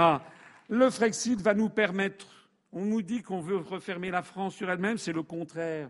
C'est actuellement notre appartenance à l'Union européenne qui nous a renfermés dans un périmètre artificiel et rikiki qui va de l'Algarve portugaise à la Laponie finlandaise et qui nous place sous l'autorité de Washington. Le Frexit va nous permettre de rouvrir la France sur l'ensemble du monde. On va rouvrir une grande fenêtre. Ça va être une grande bourrasque d'air frais qui va d'ailleurs chasser les miasmes de la société française qui est en train de croupir avec une société politique complètement corrompue et qui n'est pas à la hauteur des événements. Et nous coopérerons avec toutes les nations du monde sans distinction d'appartenance continentale, raciale ou religieuse. Le Frexit assurera la résurrection d'une France tournée vers l'universel comme les autres peuples du monde l'espèrent et l'attendent. Moi, j'ai vécu au Japon, j'ai des amis dans de très nombreux pays du monde, je suis allé dans 85 pays du monde. Les autres peuples du monde aiment la France, mais la France qu'ils aiment, c'est celle de 1789 et des droits de l'homme, c'est celle de Jaurès, c'est celle de Clémenceau, c'est celle de Charles de Gaulle. Ça n'est pas la France de Sarkozy ni de Hollande. Ça n'est pas la France américanisée. Mon programme, et je le dis ici à toutes celles et à tous ceux qui sont venus assister à mon programme, vous avez des journalistes qui, ne sachant plus comment me critiquer, il y en a certains qui ont dit, euh, je crois que c'est M. Patrick Cohen d'ailleurs, il paraît-il que j'avais, j'avais une obsession. Vous savez, il a dit que j'avais une obsession. Non, je ne suis pas obsédé. Non. Non, non. Je n'ai jamais été euh, pris en flagrant délit de, au sortir d'une douche dans un hôtel à New York. Je ne suis obsédé par personne. Je n'ai pas de phobie d'ailleurs. J'en profite au passage pour dire qu'à l'UPR, moi je suis quelqu'un, vous savez, d'assez basique et très sain. Je n'ai pas de phobie. Je ne suis pas homophobe. Je ne suis pas islamophobe. Je ne suis pas immigrophobe. Je ne suis pas antisémite. Je ne suis pas christianophobe. Je ne suis pas phobe. Voilà. Et je ne suis même pas europhobe, parce qu'il y a des gens qui disent que je suis. Non, je ne suis pas europhobe, je suis contre l'Union européenne. Mais une phobie, on a pensé que ce serait une espèce de réflexe, une espèce de cerveau reptilien, comme ça, qu'ils. Quand on verrait le drapeau européen non, quand je vois le drapeau européen, je n'ai pas de phobie. J'interprète ce drapeau comme simplement celui d'une dictature qui s'est imposée au peuple français et que j'ai envie de combattre. Alors, mon programme ne limite pas au Frexit en vrac et sans, que, sans aller dans le débat, parce que sinon je n'aurais, je pense, jusqu'à dimanche soir, vous seriez peut-être un peu lassé. Mais moi, je tiens le coup, hein, ça je.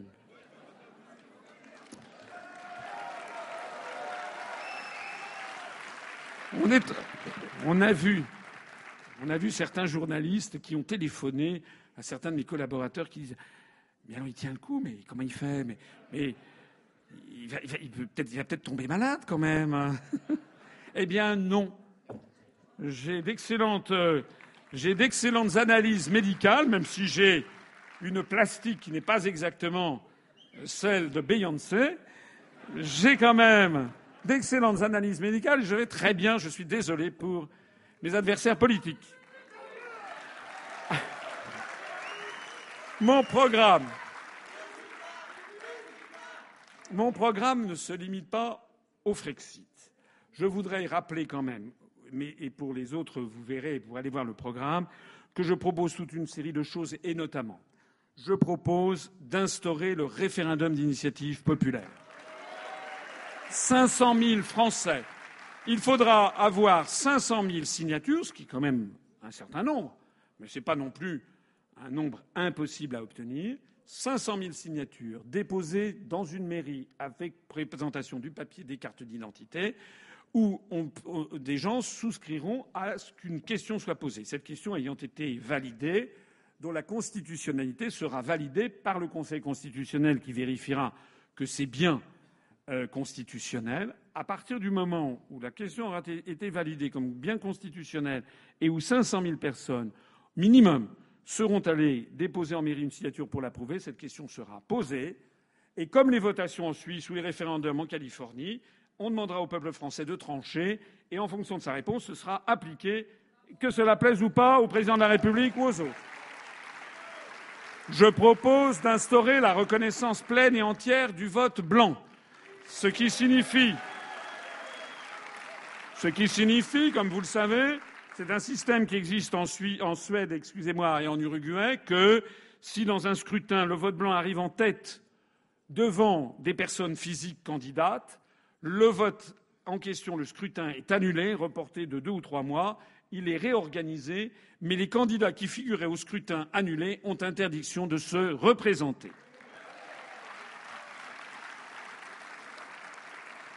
Par exemple, ça veut dire que si, au deuxième tour de l'élection présidentielle, on avait un deuxième tour Fillon-Macron, eh bien, si on votait blanc et que le vote blanc arrive en tête, l'élection est annulée, on reprend les candidats, sauf Fillon et Macron, qui ont interdiction de se représenter.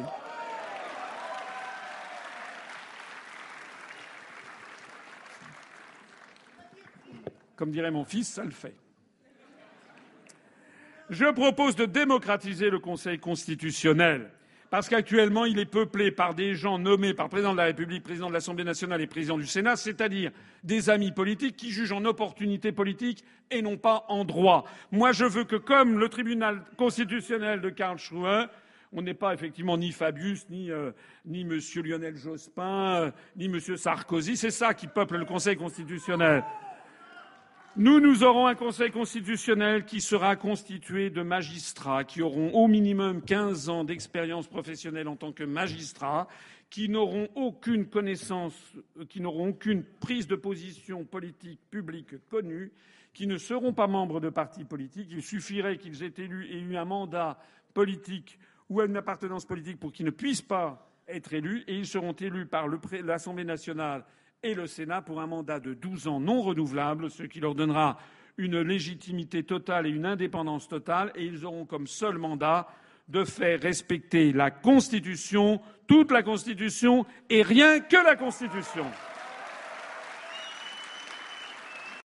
Je propose aussi de baptiser le Conseil supérieur de l'audiovisuel. Il n'est pas tolérable qu'il soit présidé par l'ancien directeur de cabinet de M. Jospin. Je propose de réformer le statut des élus. Les élus, désormais, dès l'élection, dès la campagne électorale, devront avoir un casier judiciaire vierge obligatoire. Il y aura démission obligatoire en cas de condamnation pénale définitive. Il y aura deux mandats consécutifs maximum, ce qui évitera d'avoir des députés qui sont députés depuis 35 ans, parce que ça favorisera un renouvellement des élus parce qu'être élu de la République, ça n'est pas une profession, ça doit être un moment dans une vie, mais pas, on ne doit pas en faire une profession. Et bien entendu, et bien entendu, il y aura interdiction d'employer sa femme et toute sa parentèle parmi les attachés parlementaires. Je propose de supprimer 77 postes de députés sur les 577 pour revenir au ratio qu'on a en Allemagne, un député pour 130 000 habitants. Ça veut dire qu'il y aura 77 postes de députés en moins et également les frais de transport, de mission et les attachés parlementaires qui vont avec.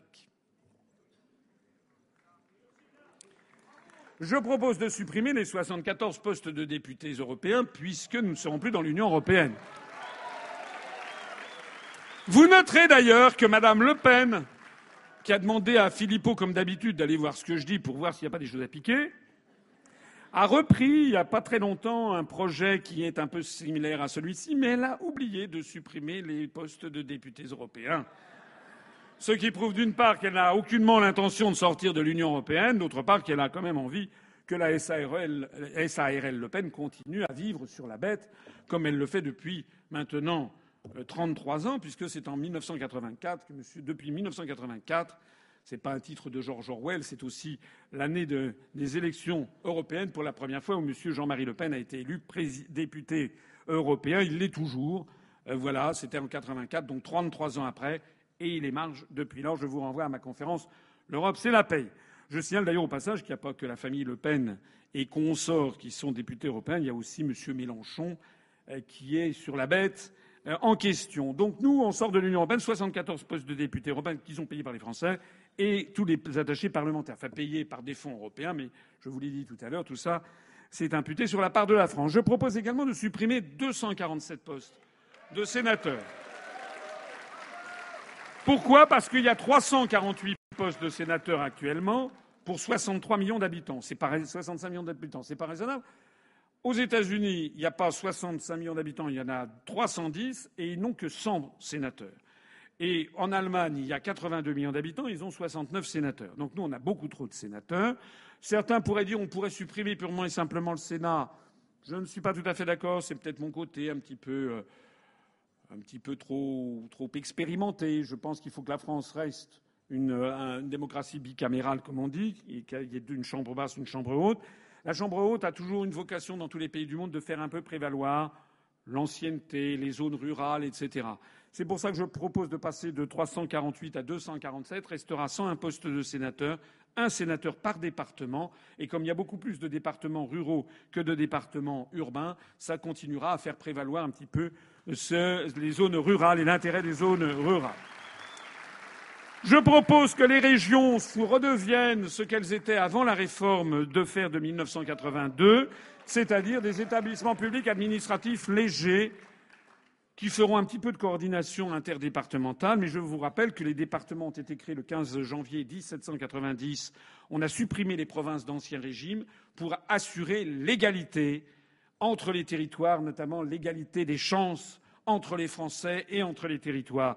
Eh bien, je propose que ce système qui a donné parfaitement satisfaction aux Français entre 1790 et 1982, à partir de 1982, on a eu des régions avec des collectivités territoriales qui font des cofinancements, qui se marchent sur les pieds les uns avec les autres. On a surtout eu des, des hôtels de région. On a eu des présidents, premier président, premier vice-président, deuxième vice-président, troisième, chacun ayant son cabinet, son directeur de cabinet, sa voiture de fonction avec le tableau de bord en loupe d'or, les sièges en cuir chauffant, multiplié par X, etc., etc. Euh, moi, je propose de supprimer tout ça. Ça fait quand même la suppression de 1757 postes de conseillers régionaux.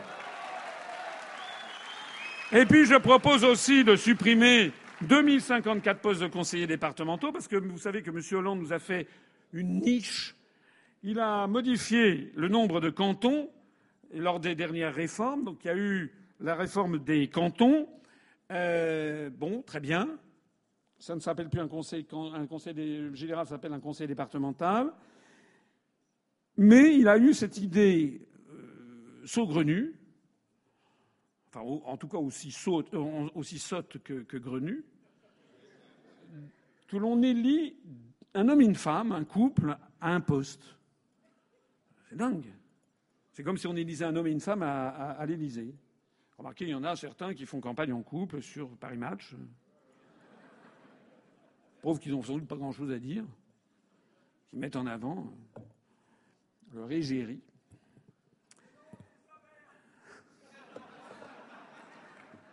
Alors, ça va pas. Ça ne va pas parce que soit l'homme et la femme s'entendent très bien.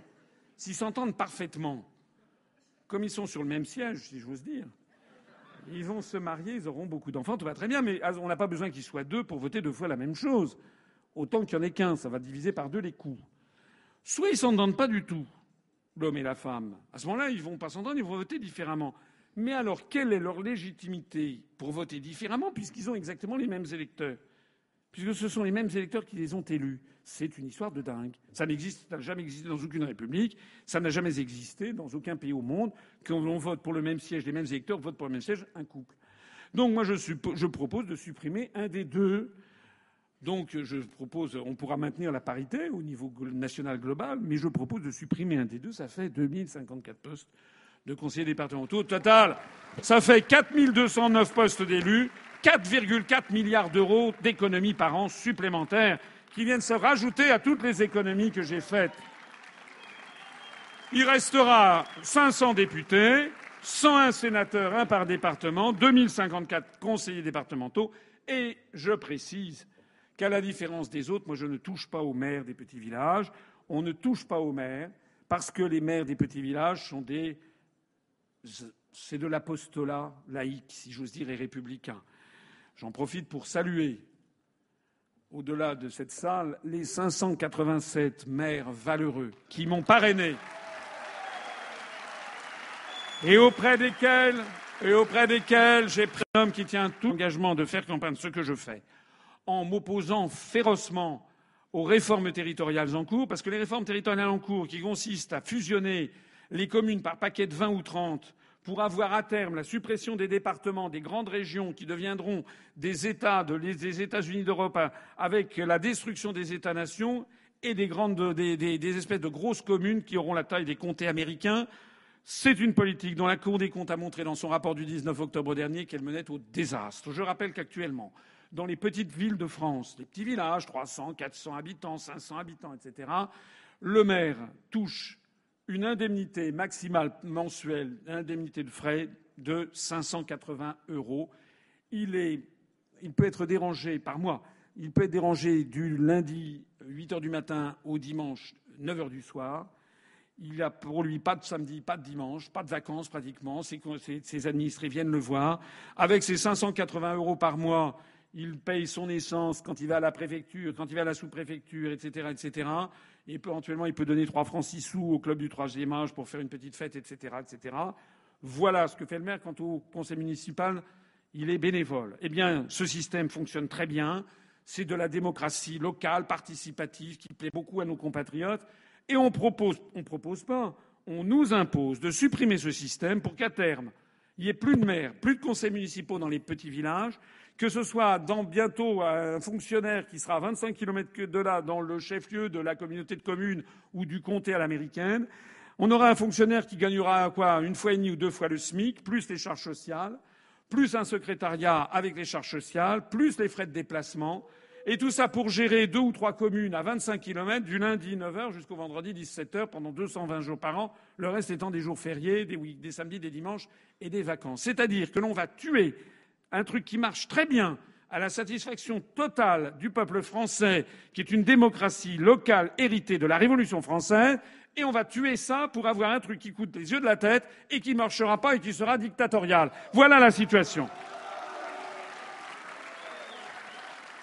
et que l'on ne vienne pas nous dire qu'il y a beaucoup plus de communes en France qu'ailleurs, parce qu'avec ce c'est un raisonnement débile.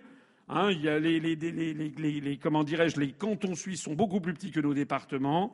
Et puis, euh, c'est un des raisonnements débiles. Il paraît qu'il y a 365 fromages en France. En tout cas, ce qui est sûr, c'est qu'il n'y en a que 6 aux Pays-Bas. Et si donc on part du principe qu'il faut avoir le même, nombre de municipalités en France qu'ailleurs, on devrait aussi avoir le même nombre de fromages. Il faudrait donc fusionner les, fromages par paquet de 60 en France pour ne plus en avoir que 6. Voilà le type de raisonnement qu'on nous impose. C'est absurde. Moi, je dis non aux réformes territoriales. Mon programme consiste à augmenter le SMIC à 1300 euros net par mois, je l'ai déjà dit, d'assurer un minimum vieillesse équivalent à 950 euros par mois. Il n'est pas tolérable que dans la société française, des seniors, des personnes qui ont plus de 65 ans, touchent une retraite tellement minable, misérable, qu'ils se situent en dessous du seuil d'indigence et de pauvreté. Et ce minimum vieillesse s'appliquera non seulement en France, mais également chez nos compatriotes de l'outre-mer français, où il y a parfois des véritables poches de pauvreté. Je propose de réduire les cotisations sociales pour les artisans, les TPE et les, PME, notamment à due proportion de l'augmentation du SMIC. C'est-à-dire que pour un commerçant, un artisan qui parfois est une toute petite entreprise et qui peut avoir un ou deux employés, employés au SMIC, si on porte le SMIC à 1300 euros, il y aura immédiatement, au moins à due concurrence, la baisse des cotisations sociales pour que ça ne leur coûte rien. Et en fonction et en fonction des résultats que nous mènerons dans la lutte contre l'évasion fiscale, on essaiera de baisser au fur et à mesure au maximum les cotisations sociales sur les artisans, les commerçants et les toutes petites entreprises, parce que c'est là qu'il y a les plus grands gisements d'emplois. Je propose de supprimer le RSI. Je propose de constitutionnaliser la sécurité sociale publique et la retraite par répartition. Je propose d'assurer la médecine pour tous avec la lutte contre la désertification médicale dont j'ai déjà parlé, la revalorisation des moyens des hôpitaux et des salaires du personnel hospitalier. C'est un vrai scandale ce qui se passe dans certains hôpitaux. J'en parle d'ailleurs en tant que père de famille, puisque j'ai une fille qui, est en septième année de médecine, qui est interne dans un hôpital. Elle a des journées de 70 heures par semaine avec des responsabilités considérables, puis est en un service de gynécologie obstétrique avec euh, des opérations où parfois c'est la vie de, de la patiente qui est en jeu elle gagne nettement moins que le SMIC pour 70 heures par semaine. Et elle est complètement submergée parce qu'ils ne sont pas assez nombreux dans les hôpitaux. Donc ça, ça ne peut plus durer comme cela. J'assurerai, je prends également l'engagement d'assurer une politique nouvelle et résolue en faveur des personnes handicapées. La France a beaucoup de retard par rapport aux autres pays d'Europe, notamment en matière de handicap.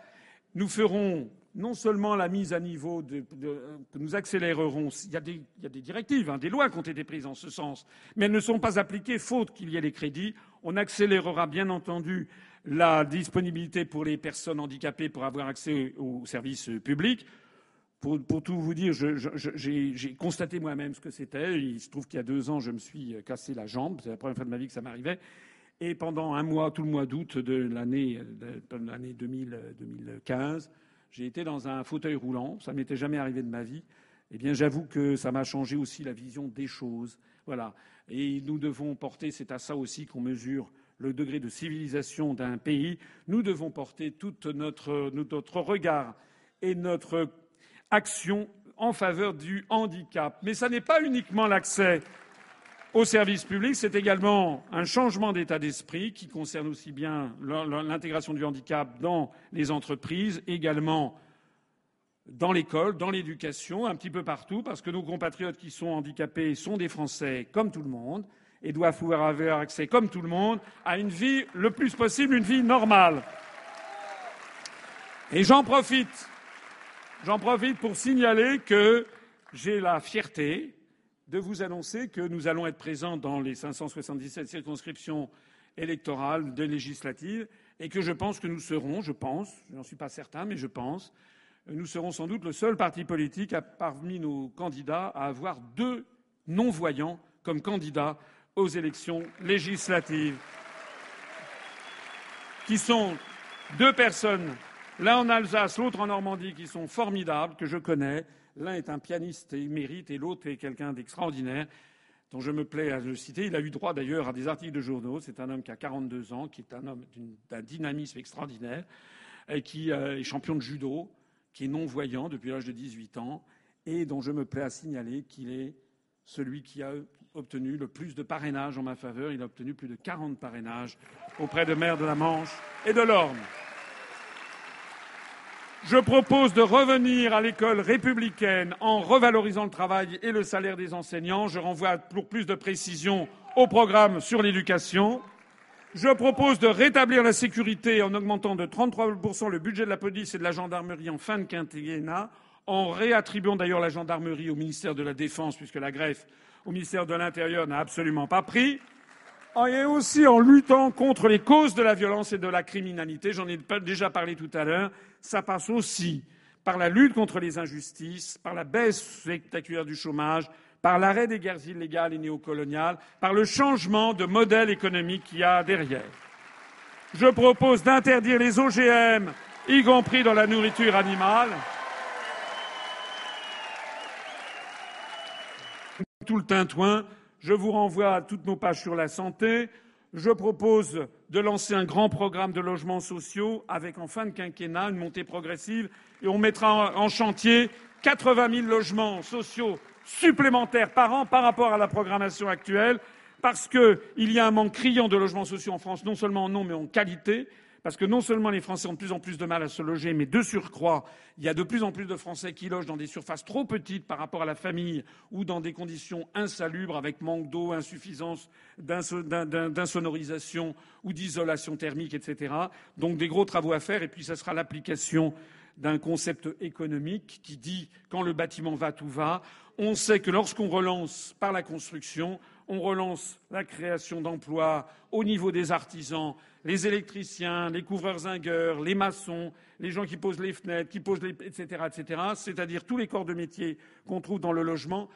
Et en plus de ça, c'est une relance qui est non seulement pourvoyeuse de maximum d'emplois, mais qui est peu pourvoyeuse d'importation. C'est la relance la plus vertueuse qu'on connaisse en économie. Ça participera d'un grand programme économique de relance de la croissance.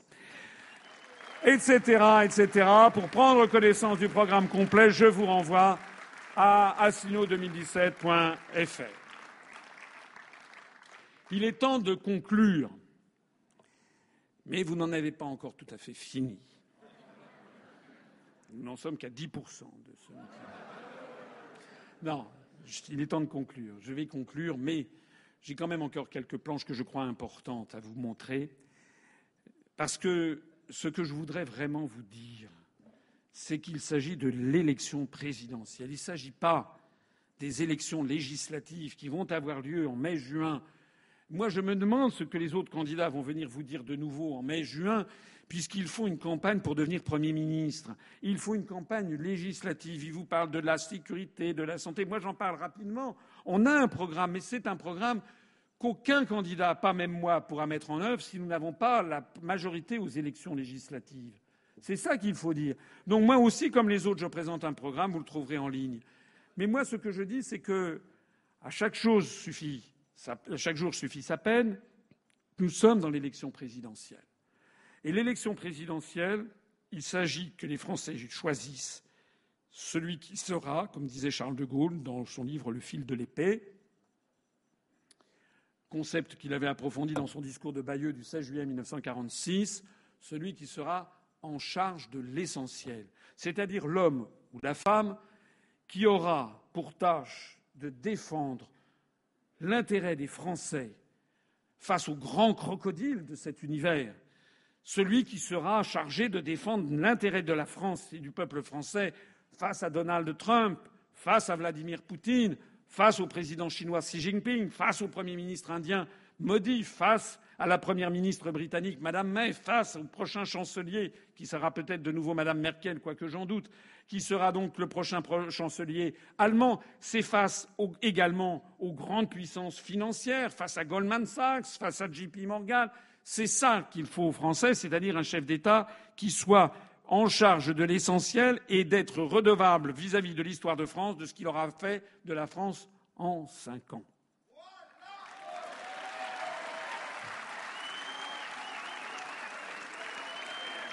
Au passage, au passage, je signale que le débat qui a eu lieu sur BFM et CNews, qui a permis aux Français de découvrir qu'il n'y avait pas cinq candidats, mais qu'il y en avait onze, et que parmi les six qui avaient été écartés par TF1, et TF1 avait écarté au motif que c'était difficile de débattre à plus que cinq. J'ai fait remarquer à plusieurs reprises, je le redis ici, que TF1 devrait être logique avec soi-même. TF1 est en faveur de la construction européenne où les débats au sein du Conseil européen se font à 28. Alors ils font comment? CNews et BFM ont fait un débat à 11 qui s'est globalement correctement tenu. France 2 a prévu de faire la même chose le 20, dans quelques jours. Il faut que vous sachiez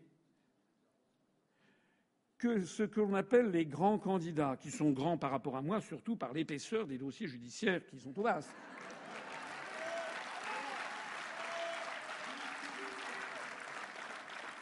Eh bien, les, prétendus grands candidats, à commencer par M. Mélenchon, suivi par M. Macron, ont fait savoir euh, qu'ils avaient euh, une vieille tante à enterrer, euh, un sanglier sur le feu qui traînait, etc., etc. Enfin bref, voilà, c'est exactement ça. En réalité, on a pu le voir lors du premier débat, quand je prenais la parole, aucun ne m'a contredit. Alors vous savez ce qui a été fait? Vous savez ce qui a été décidé? Ce qui a été décidé, c'est que, en fait, c'est pas vrai, ils, ils sont tous présents. On va donc tous aller, le 20, au même endroit, et on va tirer au sort ceux qui passeront et qui seront auditionnés pendant 15 minutes par M. Pujadas et Mme Léa Salamé, je crois, qui sera là. Ça veut dire quoi? Ça veut dire que les grands candidats, en fait, ont peur de débattre avec les autres. Ça veut dire qu'ils ont peur notamment de rendre des comptes face à moi, parce que moi je leur aurais dit ça fait 40 ans que vous nous parlez d'Europe sociale. Où est passée l'Europe sociale que vous nous avez promis? Je leur dirais, je leur dirais, vous nous promettez une autre Europe. Comment allez-vous convaincre les 27 autres États de torpiller leurs intérêts nationaux pour vous faire plaisir alors que vous n'êtes même pas capable de vous mettre, d'accord les Français sur le même projet d'Europe entre vous Et face à ça, évidemment, euh, vous avez vu qu'ils avaient mis fait triste mine. En fait, ils ont peur. Ils ont, ils ont les jetons. Alors vous comprenez. Comment pouvez-vous Comment pouvez-vous faire confiance?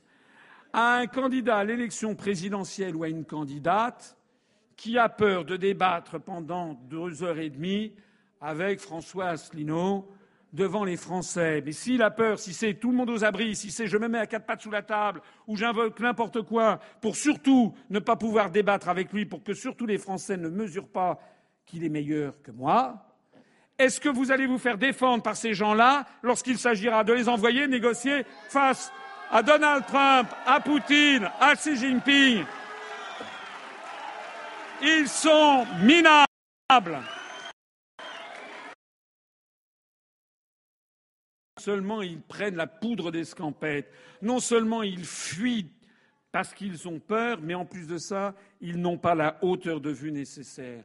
Moi, en proposant le Frexit, je replace l'élection présidentielle à son niveau, au niveau qu'elle avait lors de la première élection présidentielle au suffrage universel, au niveau de 1965.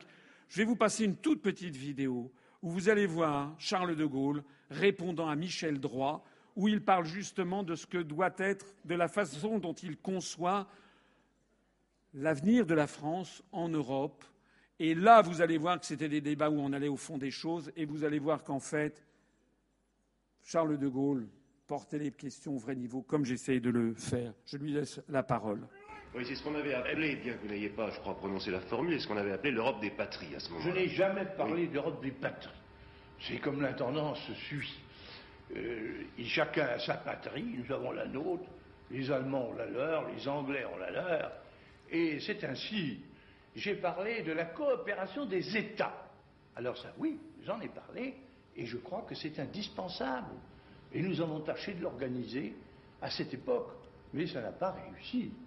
Et depuis, on n'a plus rien fait, excepté nous, qui avons fait quelque chose avec l'Allemagne.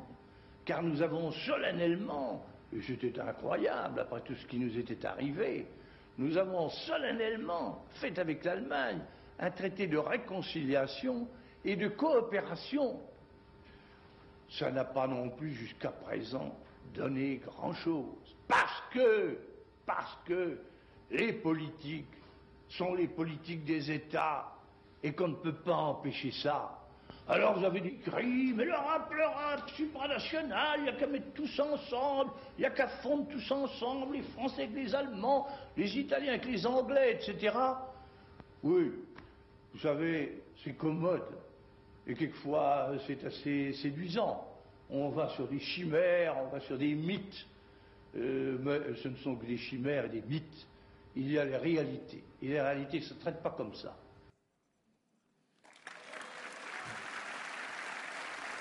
Cinquante, 52 ans après, est exactement identique. C'est à ça qu'on mesure la justesse, la pertinence d'une analyse politique et également à ça qu'on mesure ce qu'est un grand chef d'État, un grand président de la République française.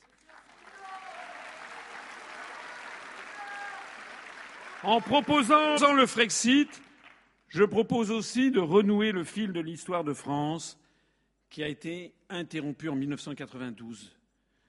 Il y a un quart de siècle, la France commettait une erreur magistral, c'est que les Français, euh, intimidés par une propagande médiatique, poussés par euh, de mauvais bergers, acceptaient la ratification, votaient au référendum la ratification du traité de Maastricht, qui allait plonger la France dans une autre évolution contraire à tout ce qu'a été notre histoire, puisque l'histoire de France, je l'ai déjà dit, j'y reviens, la France, étymologiquement, c'est le pays des hommes libres. La France ne peut se concevoir qu'en tant que pays libre et souverain, et en 92, les Français égarés, trompés, ont été amenés à voter en faveur du référendum de Maastricht. Je voudrais à cette occasion renouer l'histoire en présentant ici le discours, le début du discours magistral fait à l'Assemblée nationale en 1992 en invoquant l'exception d'irrecevabilité du traité de Maastricht par Philippe Séguin. On lui donne la parole. Je voudrais croire que nous sommes tous d'accord au moins sur un point, l'exceptionnelle importance, l'importance fondamentale du choix auquel nous sommes confrontés. Et je n'ai pas l'impression de me payer de mots. C'est en tout cas avec gravité que je viens inviter cette Assemblée à opposer l'irrecevabilité au projet de loi constitutionnelle qui lui est soumis, projet que le gouvernement nous présente comme préalable à la ratification des accords de Maastricht, négocié le 10 décembre 1991 par les chefs d'État et de gouvernement des pays membres des communautés européennes et signé le 7 février dernier. Cette irrecevabilité se fonde sur le fait que le projet de loi viole de façon flagrante le principe suivant lequel la souveraineté nationale est inaliénable et imprescriptible, ainsi que le principe de la séparation des pouvoirs, en dehors duquel une société doit être considérée comme dépourvue de constitution. Il existe en effet, au-dessus même de la charte constitutionnelle, des droits naturels, inaliénables et sacrés, à savoir pour nous les droits de l'homme et du citoyen tels qu'ils ont été définis par la déclaration de 1789. Et quand l'article 3 de la Constitution du 4 octobre 1958 rappelle que la souveraineté nationale appartient au peuple, il ne fait que reconnaître le pacte originel qui est depuis plus de 200 ans le fondement de notre État de droit. Nulle assemblée ne saurait donc accepter de violer délibérément ce pacte fondamental. La question, la question, de la séparation des pouvoirs se pose dans les mêmes termes. Aucune assemblée n'a compétence pour se dessaisir de son pouvoir législatif par une loi d'habilitation générale dépourvue de toute condition précise quant à sa durée et à sa finalité. A fortiori, aucune assemblée ne peut déléguer un pouvoir qu'elle n'exerce qu'au nom du peuple. Or, le projet de loi qui nous est soumis comporte bien une habilitation d'une généralité telle qu'elle peut être assimilée à un blanc-seing. Et nous voilà confrontés à une situation tout à fait extraordinaire dans notre histoire constitutionnelle, puisque pour la première fois, on demande au Parlement de constitutionnaliser par avance des textes qui n'existent pas encore et qui ne seront pour la plupart même pas soumis à sa ratification dès lors qu'il s'agira de normes communautaires directement applicables. On demande donc au Parlement, qui n'en a pas le droit, rien de moins que d'abandonner sa compétence législative aux organes communautaires chaque fois que ceux-ci le jugeront nécessaire pour l'application du traité. Ayant ainsi fait référence à la Déclaration des droits de l'homme et du citoyen, qui est violée deux fois par le projet de loi, je pourrais considérer ma tâche comme accomplie. Philippe Séguin, il y a 25 ans que le traité de Maastricht, en fait, revenait à ce que la France soit désormais assujettie à des lois qui ne seraient pas décidées par le peuple français souverain, qui nous seraient imposées. On l'a vu tout à l'heure avec les grandes orientations de politique économique et l'article 121, c'est-à-dire des décisions relevant du domaine du législatif qui sont prises par une assemblée qui n'est pas l'assemblée du peuple français souverain. Ça veut donc dire que depuis Maastricht, comme l'avait dit Philippe Séguin, la construction européenne viole les droits les plus fondamentaux de notre République, les droits de l'homme et du citoyen de 1789, le principe de souveraineté nationale. Philippe Séguin nous l'avait indiqué, c'est la réalité qui est apparue. La construction européenne est une dictature qui ne dit pas son nom. Eh bien, tous ensemble, nous allons sortir de cette dictature. Et tous les autres candidats acceptent la dictature. Moi, je ne l'accepte pas. C'est la raison pour laquelle nous allons procéder par l'article 50. On va renouer avec l'histoire de France, mais je ne voudrais pas. Parce que j'ai cité 1965 et que j'ai cité 1992, je ne voudrais pas que vous pensiez que le programme présidentiel consiste uniquement à regarder dans le rétroviseur, même si je suis fier aussi d'être à la hauteur des 50 générations qui ont fait la France et nous devons être à la hauteur des 50 générations qui ont fait la France. Mais nous devons aussi regarder vers le futur. Et je suis le seul à regarder avec science et conscience vers le futur. En proposant le Frexit, je suis le seul candidat à expliquer le terrible anachronisme, la formidable erreur historique du principe même de construction européenne. Parce que tous les autres, tous les autres, on l'a vu en début de ce meeting, tous les autres approuvent le principe d'une construction politique continentale, c'est-à-dire l'idée que l'on va fusionner des nations au seul motif qu'elles appartiennent à une fiction géographique, le continent, un continent européen d'ailleurs on ne sait pas où il se termine, vers l'Est, il faudrait fusionner parce que, tout simplement, il faudrait que le Portugal, parce que le Portugal est, frontalier de l'Espagne, qui est frontalière de la France, qui est frontalière de l'Allemagne, qui est frontalière de la Pologne, qui est frontalière de la Lituanie, qui est frontalière de la Lettonie, qui est frontalière de l'Estonie, qui est frontalière au travers du golfe de Botnie de la Finlande. Il faudrait que de proche en proche, il soit tout à fait naturel que les Portugais qui vivent en Algarve se sentent solidaires des euh, Lapons qui vivent du côté de Rovaniemi en Laponie finlandaise. C'est absurde. Ça n'existe pas, ça n'a jamais existé d'ailleurs dans l'histoire de l'Europe et ça n'existe nulle part ailleurs au monde. Eh bien, moi, je dis qu'à la différence des, des dix autres candidats, je considère que ce principe de construction européenne est un mauvais principe, nocif par nature, et je suis le seul à proposer une nouvelle vision de la France, de son rôle dans le monde pour le XXIe siècle. Et pour cela, je suis le seul à invoquer une grande figure de la sagesse universelle qui est Sri Aurobindo. Sri Aurobindo, il était né en 1872. Il est mort en 1950. Il fut l'un des dirigeants du mouvement pour l'indépendance de l'Inde auprès de Gandhi.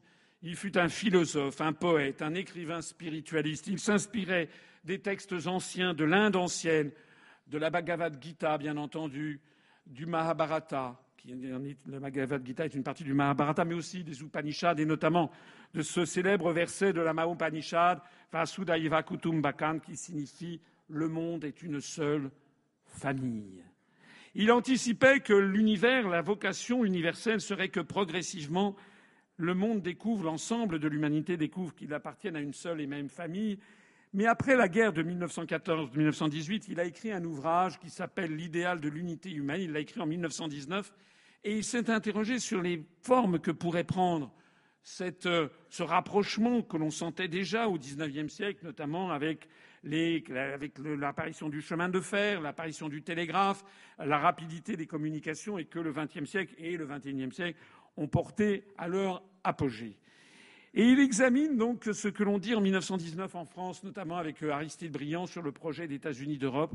Et dans cet ouvrage, L'idéal de l'unité humaine, il consacre un chapitre entier qui est intitulé Les États-Unis d'Europe, et voilà ce qu'il écrit.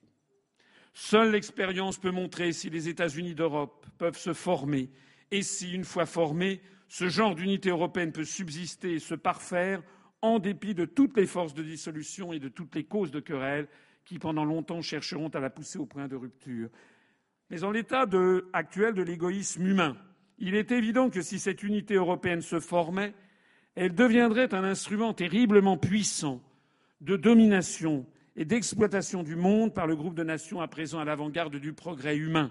Inévitablement, elle éveillerait l'idée antagoniste d'une unité asiatique et celle d'une unité américaine. Or, même si le remplacement des petites unités nationales actuelles par des groupements continentaux marque un certain progrès vers l'union finale de toute l'humanité, leur formation, cependant, entraînerait des cataclysmes d'un genre et d'une étendue qui éclipseraient la dernière catastrophe, celle de 14 dira néant, les espoirs au lieu de rapprocher leur accomplissement et de poursuivre en disant Mais l'objection principale à l'idée des États-Unis d'Europe est que le sentiment général de l'humanité cherche déjà à dépasser les distinctions continentales et à les subordonner à une idée humaine plus large. Il écrit ça il y a 98 ans. On le voit ô combien à notre époque. À notre époque, est-ce que l'on se sent plus solidaire des Danois que des Québécois? Est-ce que l'on se sent plus solidaire euh, des Slovaques que des Algériens? Est-ce que l'on se sent plus solidaire euh, des Portugais ou des, ou euh, que des Suisses ou que des Américains? C'est faux. L'objectif, nous sommes, nous sommes à la période du troisième millénaire. Les étudiants, les touristes, tout le monde circule à travers le monde sans faire de distinction entre l'humanité. Il l'avait déjà perçu et il poursuit en disant De ce point de vue, une division sur des bases continentales serait peut-être une étape réactionnaire du genre le plus grave et pourrait entraîner des conséquences extrêmement sérieuses pour le progrès humain. Il avait vu que ce qui se cachait derrière le risque, c'était le risque d'avoir un nationalisme européen qui nous entraînerait à un choc des civilisations, exactement ce que sont en train de nous préparer les néoconservateurs américains avec la théorie du choc des civilisations. Et il conclut en 1919. Par conséquent, si quelque ordre supranational nouveau doit se former tôt ou tard, après le bouleversement actuel, celui de la Première Guerre mondiale, il faudra que ce soit une association qui embrasse l'Asie, l'Afrique et l'Amérique autant que l'Europe et essentiellement une organisation de la vie internationale composée de nations libres. Il ne s'agit pas de faire, il ne s'agit surtout pas de reproduire des nations continents, des nationalismes continentaux. Nous devons en finir avec le nationalisme. Vous savez ce que De Gaulle disait Il disait Nous sommes des patriotes, nous ne sommes pas des nationalistes. Un patriote, c'est quelqu'un qui aime son pays. Un nationaliste, c'est quelqu'un qui déteste le pays des autres. Eh bien moi, j'aime mon pays, je me bats pour mon pays, j'aime mon pays, c'est normal. Ça ne serait pas normal de ne pas aimer notre pays. J'aime la France. Mais j'aime la France de façon saine parce que j'aime aussi les peuples des autres pays du monde et je veux que le troisième millénaire soit un, un millénaire où l'ensemble des nations puissent être une organisation de la vie internationale composée de nations libres.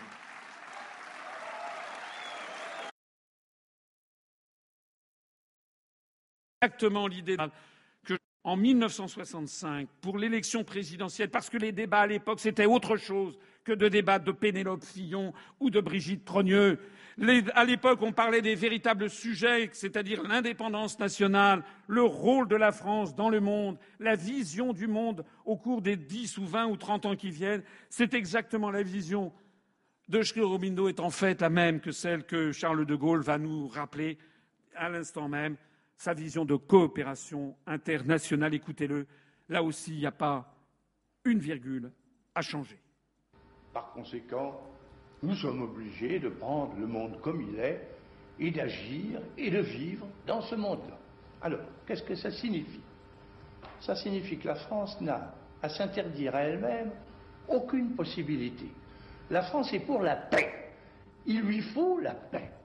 La France, pour renaître vraiment, pour se refaire et pour s'étendre, au sens le plus noble du terme, il lui faut la paix.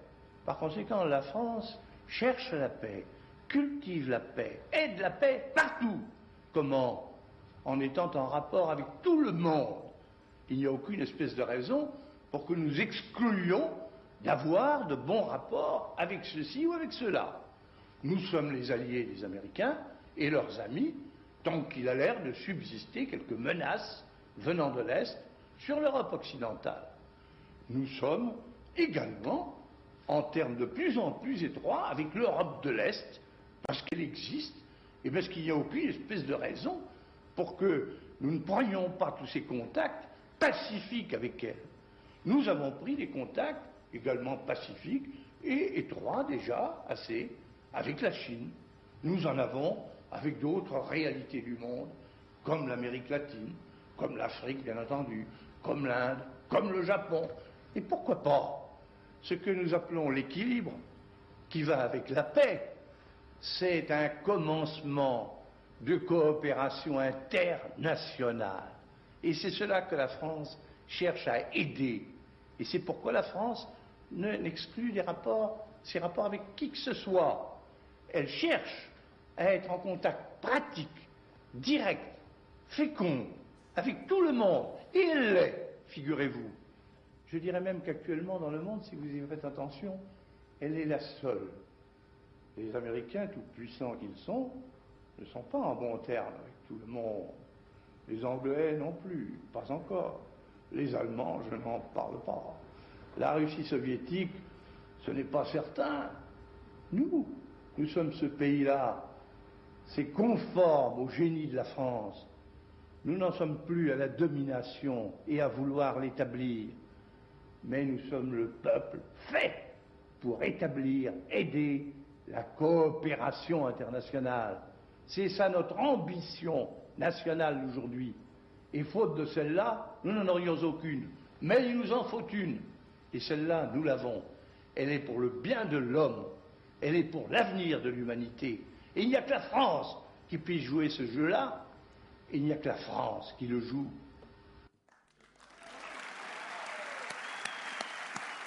Pleinement sur l'objet numéro un de l'élection présidentielle. M'inscrivant dans cette politique, je me permets de faire remarquer que les candidats qui se présentent à vous vous parlent, pour la plupart d'entre eux, presque tous devant un drapeau bleu, blanc, rouge, flanqué du drapeau bleu aux étoiles d'or de l'Union européenne, qui, comme vous le savez, est le drapeau de la Vierge de l'Apocalypse, chapitre 15, l'Apocalypse selon Jean. Et au-delà de ça, il s'agit de l'héraldique du Saint-Empire romain germanique. C'est un symbole de souveraineté céleste qui s'oppose au symbole de souveraineté populaire qui est celui du drapeau de la République française. En fait, c'est un oxymore, c'est-à-dire une alliance de contraires, de mettre le drapeau bleu, blanc, rouge à côté du drapeau bleu aux étoiles d'or. Ça, c'est ce que font presque tous les autres candidats. Il y a un candidat, une candidate, deux, je crois, c'est aussi le cas de M. Dupont-Aignan, mais c'est Mme Le Pen et M. Dupont-Aignan, eux, ils ne parlent que devant le seul drapeau bleu, blanc, rouge. Eh bien, moi, je suis le seul candidat à parler devant trois drapeaux. Le drapeau de notre patrie, bien aimée, la République française, le drapeau de la Révolution française, le drapeau de la souveraineté nationale acquise par la France et par le peuple français contre la souveraineté de droit divin. Mais ce drapeau est flanqué d'un drapeau qui est celui de l'Organisation des Nations Unies, parce que, comme le disait De Gaulle, nous sommes des patriotes, mais nous ne sommes pas des nationalistes ce que nous voulons, nous. Et comme le disait Sri Aurobindo, c'est une organisation internationale avec des nations libres. Et nous voulons coopérer avec le monde entier. Et nous voulons faire respecter le droit international. Parce que je signale qu'il n'y a pas mieux aujourd'hui que le droit international, même si l'ONU fonctionne mal. C'est justement notre devoir que d'essayer qu'elle fonctionne mieux. La charte de San Francisco, si vous la relisez, elle est parfaite ou à peu près parfaite. Elle précise que tous les États doivent être indépendants et souverains, que chaque peuple a le droit de choisir lui-même sa voie vers le développement, que les ingérences sont interdites dans les affaires intérieures d'un autre État, que lorsqu'il y a des différents entre États, il est interdit de faire la guerre, qu'un État n'a pas le droit d'agresser un autre État. Par exemple, les États-Unis n'ont en aucun cas le droit d'aller envoyer des bombes sur la Syrie, quel que soit le motif. La Charte des Nations Unies précise que s'il y a un différend entre les États, ils doivent être réglés par des tribunaux arbitraux internationaux ou par la Cour internationale de justice. La Charte des Nations Unies précise également que tous les États du monde doivent respecter la Charte de bonne foi et appliquer notamment les résolutions du Conseil de sécurité des Nations Unies, ce qui vaut pour tous les États de la planète, y compris l'Arabie saoudite, y compris le Qatar, y compris Israël, y compris les États-Unis d'Amérique y compris la France, bien entendu. Et puis je flanque le drapeau bleu, blanc, rouge d'un autre drapeau moins connu, qui est celui de l'Organisation internationale de la francophonie, parce que même si nous avons vocation à être en contact avec tout le monde, eh nous avons une prédilection, ce sont les peuples avec lesquels nous partageons la même langue, c'est-à-dire une histoire commune, même si cette histoire a connu, bien sûr, des vicissitudes parce qu'elle est largement fondée sur la colonisation, mais pas que, comme on dit maintenant. Bien sûr, il y a des drames et des douleurs à surmonter, mais pas que. Avec les pays de la francophonie, nous avons des liens familiaux, migratoires, touristiques, économiques, culturels, financiers, monétaires, scientifiques, etc., qui font que normalement, la première priorité pour la France doit aller vers l'ensemble des pays avec lesquels nous partageons la même langue. Ainsi donc, ce que je vous propose, et je me fonde pour cela sur les articles 14 et 15 de la Constitution qui font que, selon l'article 14, le président de la République est le chef de la diplomatie, donc de la géopolitique française, et l'article 15 pose que le président de la République est le chef des armées. En vertu de ces articles, si je suis président de la République, nous donnerons la priorité à la paix mondiale et au refus des blocs militaires. En retirant la France de l'OTAN par l'article 13 du traité de l'Atlantique Nord, en rappelant immédiatement toutes nos troupes présentes dans des guerres illégales, en redéfinissant un nouveau livre blanc de la défense nationale où nous affirmerons la volonté de la France de n'appartenir à aucun bloc militaire, de sanctuariser notre territoire national par la force de frappe nucléaire et d'avoir une politique de défense erga omnes, comme on dit en latin, c'est-à-dire la politique du temps de De Gaulle, c'est-à-dire se protéger contre tout le monde, sans préciser a priori que nous aurions des ennemis préalablement désignés. Et puis je mettrai fin à l'appauvrissement des armées françaises. Le budget de la défense nationale hors pension était de 3% du produit intérieur brut en 1981. Après le passage de 1980 à 2017 et notamment après Sarkozy et Hollande, les armées françaises sont au bord de l'effondrement général. Il paraît qu'il n'y aurait plus que 12 navires qui, pourraient naviguer maintenant de la marine française. Vous savez que le porte-avions Charles de Gaulle est maintenant immobilisé pour un an et demi. On n'a plus rien. L'armée française est bientôt complètement désarmée.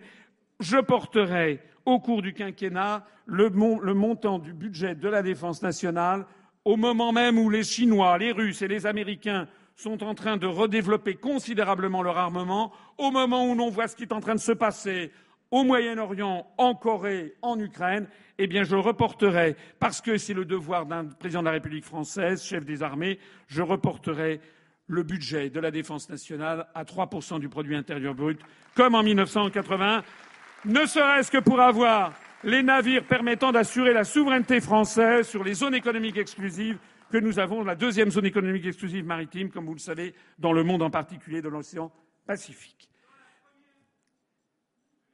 Nous allons procéder à la résurrection d'une France indépendante en lien d'amitié avec le monde entier, le grand retour d'une politique d'amitié et de coopération avec la Russie, avec la Chine, avec le monde arabe, avec le monde musulman, avec le monde latino-américain. Et comme De Gaulle l'avait fait en 64, il avait dit Il n'y a aucune espèce de raison pour que l'on ne puisse pas discuter avec tout le monde. Rappelez-vous que, bravant les États-Unis, il avait reconnu la République populaire de Chine en 64. Bravant les États-Unis, il s'était rendu en Union soviétique alors que les États-Unis avaient interdit qu'il y ait des chefs d'État occidentaux qui se rendent en Union soviétique. Eh bien, la France, avec moi à la présidence de la République, renouera cette tradition normale et j'aurai des relations et je parlerai avec tout le monde, y compris avec l'Iran, y compris avec la Syrie, y compris avec la Russie de Poutine, y compris avec la Chine, que cela plaise ou ne plaise pas aux États-Unis d'Amérique. La France redeviendra porte-parole de la liberté des peuples du monde avec la volonté de redonner tout son pouvoir à l'ONU, conformément à sa charte fondatrice, je l'ai déjà dit. Je mettrai également un terme à la fin, ça sera la fin de la France-Afrique. Ça sera le développement d'une nouvelle ère de coopération égalitaire avec les pays d'Afrique. Et j'aiderai, si certains pays d'Afrique le souhaitent, je les aiderai à sortir du franc CFA s'ils le veulent.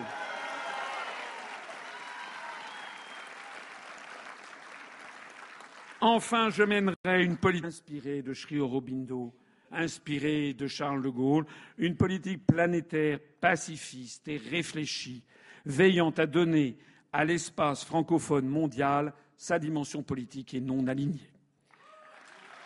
Alors, à ce propos d'ailleurs, je donnerai la priorité à l'universel. Vous savez que si nous sortons de l'Union européenne, le Parlement de Strasbourg sera vidé. Les députés européens, les parlementaires européens bénéficient actuellement de deux Parlement européen, l'un à Strasbourg, l'autre à Bruxelles. Ça coûte des sommes énormes. La France, elle paye, je crois, 200 millions d'euros chaque année pour simplement qu'il y ait quelques sessions à Strasbourg à des fins symboliques. Tout ça est absurde. Sortant de l'Union européenne, de l'euro et de l'OTAN, eh bien, les députés, les parlementaires européens des autres pays membres de l'Union européenne pourront se rencontrer à Bruxelles. C'est d'ailleurs ce qu'ils veulent. Nous, nous aurons vidé le Parlement européen des députés européens à Bruxelles. Eh bien, moi, je proposerai aux 157 États membres de l'organisation de l'UNESCO, filiale de l'ONU pour l'éducation, les sciences et la culture. L'UNESCO actuellement à son siège à Paris, dans des locaux qui craquent parce qu'ils ont été construits à la fin des années 50 pour environ 50 États. Il y en a trois fois plus désormais. Je vais donc proposer le transfert de l'UNESCO de Paris à Strasbourg, dans les locaux laissés vacants du Parlement européen, ce qui permettra de montrer notre volonté de paix, puisque l'UNESCO sera désormais à la frontière entre le monde germanique et le monde latin, qui se sont fait la guerre pendant 2000 ans. Il s'agira d'un magnifique symbole de paix. Symbole de paix que je soulignerai par la création d'un centre mondial de la concorde entre les civilisations à Strasbourg, c'est-à-dire justement l'antithèse même de la théorie du choc des civilisations des néoconservateurs américains et de Samuel Huntington. Et comme nous aurons laissé libre le palais de l'UNESCO à Paris, fait pour une cinquantaine d'États, eh bien, je proposerai aux États de la francophonie, s'ils en sont d'accord, d'y installer un parlement permanent de la francophonie dans l'ancien palais de l'UNESCO à Paris, dont l'objectif sera d'avoir un lien politique permanent, de former, de donner, de donner corps à une véritable communauté francophone au niveau planétaire, de contrecarrer la théorie racialiste et guerrière du choc des civilisations des néoconservateurs américains et dont la construction européenne au fond n'est qu'une application régionale, parce que je suis le seul à le dire, la construction européenne, si vous y réfléchissez à fond, en fait, n'est qu'un apartheid planétaire qui ne dit pas son nom. Et je proposerai l'élaboration de positions communes de la francophonie. Si on n'y parvient pas, on n'y parvient pas. Mais il sera peut-être possible de parvenir à des positions communes de 30 ou 40 États sur les grands sujets planétaires, par exemple sur une réforme du système financier international, par exemple sur une réforme de l'injustice des rapports commerciaux Nord-Sud, parce qu'on ne pourra pas lutter contre les migrations qui déstabilisent à la fois les pays de départ et les pays d'arrivée, parce que ce n'est pas vrai, on ne quitte jamais son pays par plaisir. Il faut que les pays du Sud soient revalorisés dans les échanges Nord-Sud et que leur niveau de vie et leur développement s'accroissent si l'on veut stopper les flux migratoires. Eh bien, je proposerai une réforme des, des échanges Nord-Sud, une réforme de l'Organisation mondiale du commerce, une lutte pour les problèmes environnementaux, pour la paix dans le monde et par exemple au Moyen-Orient. Et à chaque fois que les pays de la francophonie dans ce Parlement seront parvenus à avoir une position commune, eh le siège permanent dont la France dispose au Conseil de sécurité de l'ONU et qui fait de nous une grande puissance et que d'ailleurs je proposerai aux Français de constitutionnaliser en l'inscrivant dans la Constitution, eh nous mettrons à disposition ce siège permanent à chaque fois qu'on le pourra à l'ensemble des pays de la francophonie qui s'exprimera à travers ce siège pour faire valoir notre vision du monde à nous, parce que notre vision du monde à nous, elle n'est pas la même que celle des anglo-saxons. Je vais terminer. Je vais terminer selon votre attention. J'ai dit beaucoup de mauvaises nouvelles. J'ai cité plein de choses qui mènent notre pays à la catastrophe. J'ai montré le graphique qui, qui indique que l'euro va finir par exploser et risque de nous ensevelir sous un effondrement financier absolument apocalyptique. Mais je ne voudrais pas que vous partiez d'ici avec uniquement ces mauvaises impressions à l'esprit. Je voudrais que vous partiez ici avec un grand message d'espoir. D'abord, je me bats pour que la France redevienne la France. Deuxièmement, je suis là pour vous dire que ce n'est pas un combat perdu, c'est au, au contraire un combat que nous allons gagner. Il est plein d'espoir parce que nous allons bénéficier au XXIe, au XXIIe siècle d'un legs formidable de l'histoire qui est justement constitué des pays de la francophonie. On les voit ici en bleu. J'aimerais, pendant mon quinquennat, parvenir à obtenir du gouvernement algérien qu'il accepte d'intégrer la francophonie. Pour l'instant, il l'a refusé parce qu'il y voyait des traces néocoloniales. Mais justement, si la France met fin à la France-Afrique, si la France traite ses partenaires sur un pied de stricte égalité dans un Parlement de la francophonie, il faudra bien quand même que l'Algérie aussi se rende compte qu'en 1962, lorsque la France a donné l'indépendance à l'Algérie, il y avait un million de francophones. Il y a aujourd'hui 18 millions de francophones en Algérie. Et au passage, la bonne nouvelle, c'est que la langue française qui rassemble toutes les couleurs de peau, toutes les religions sur tous les continents, est une langue en formidable croissance. Moi, le message que je voudrais vous donner, c'est vous rendre l'espoir de ce qui est en train d'arriver, une formidable résurrection de la France, de la francophonie, de la langue française, de la civilisation francophone. Je ne résiste pas au plaisir de conclure ce meeting en vous passant une petite vidéo qui, vous me permettrez la familiarité du propos, va vous redonner la pêche.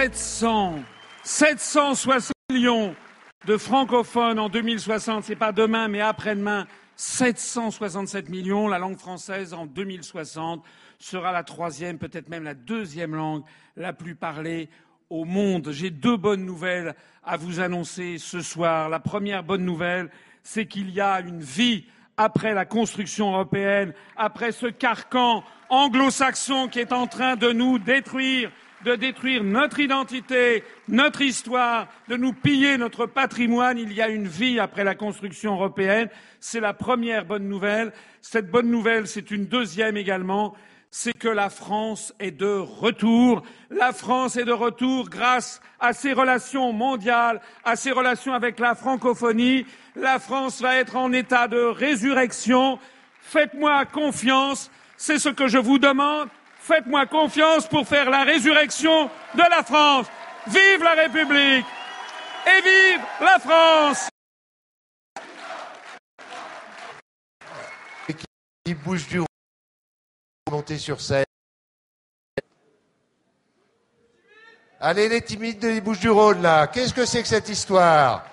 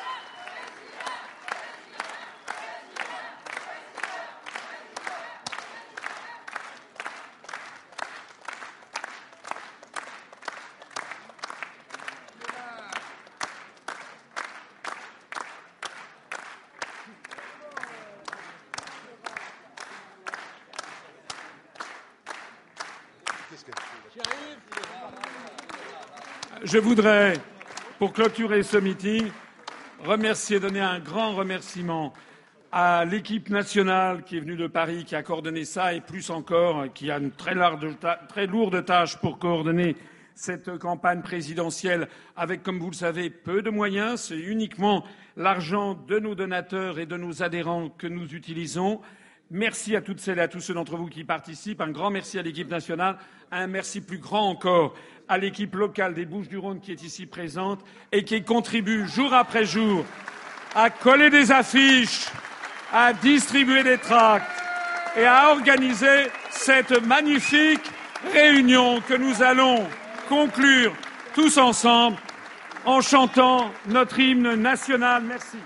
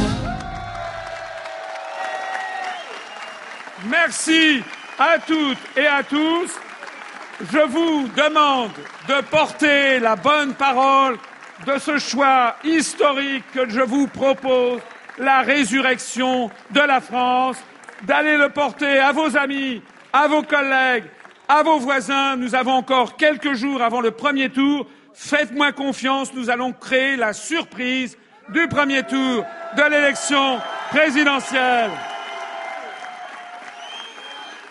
Je serrerai de ceux qui souhaitent s'entretenir brièvement avec moi à la sortie de cette salle dans quelques instants, ceux qui le souhaitent. Je vous remercie d'être venus et je conclus Vive la République et vive la France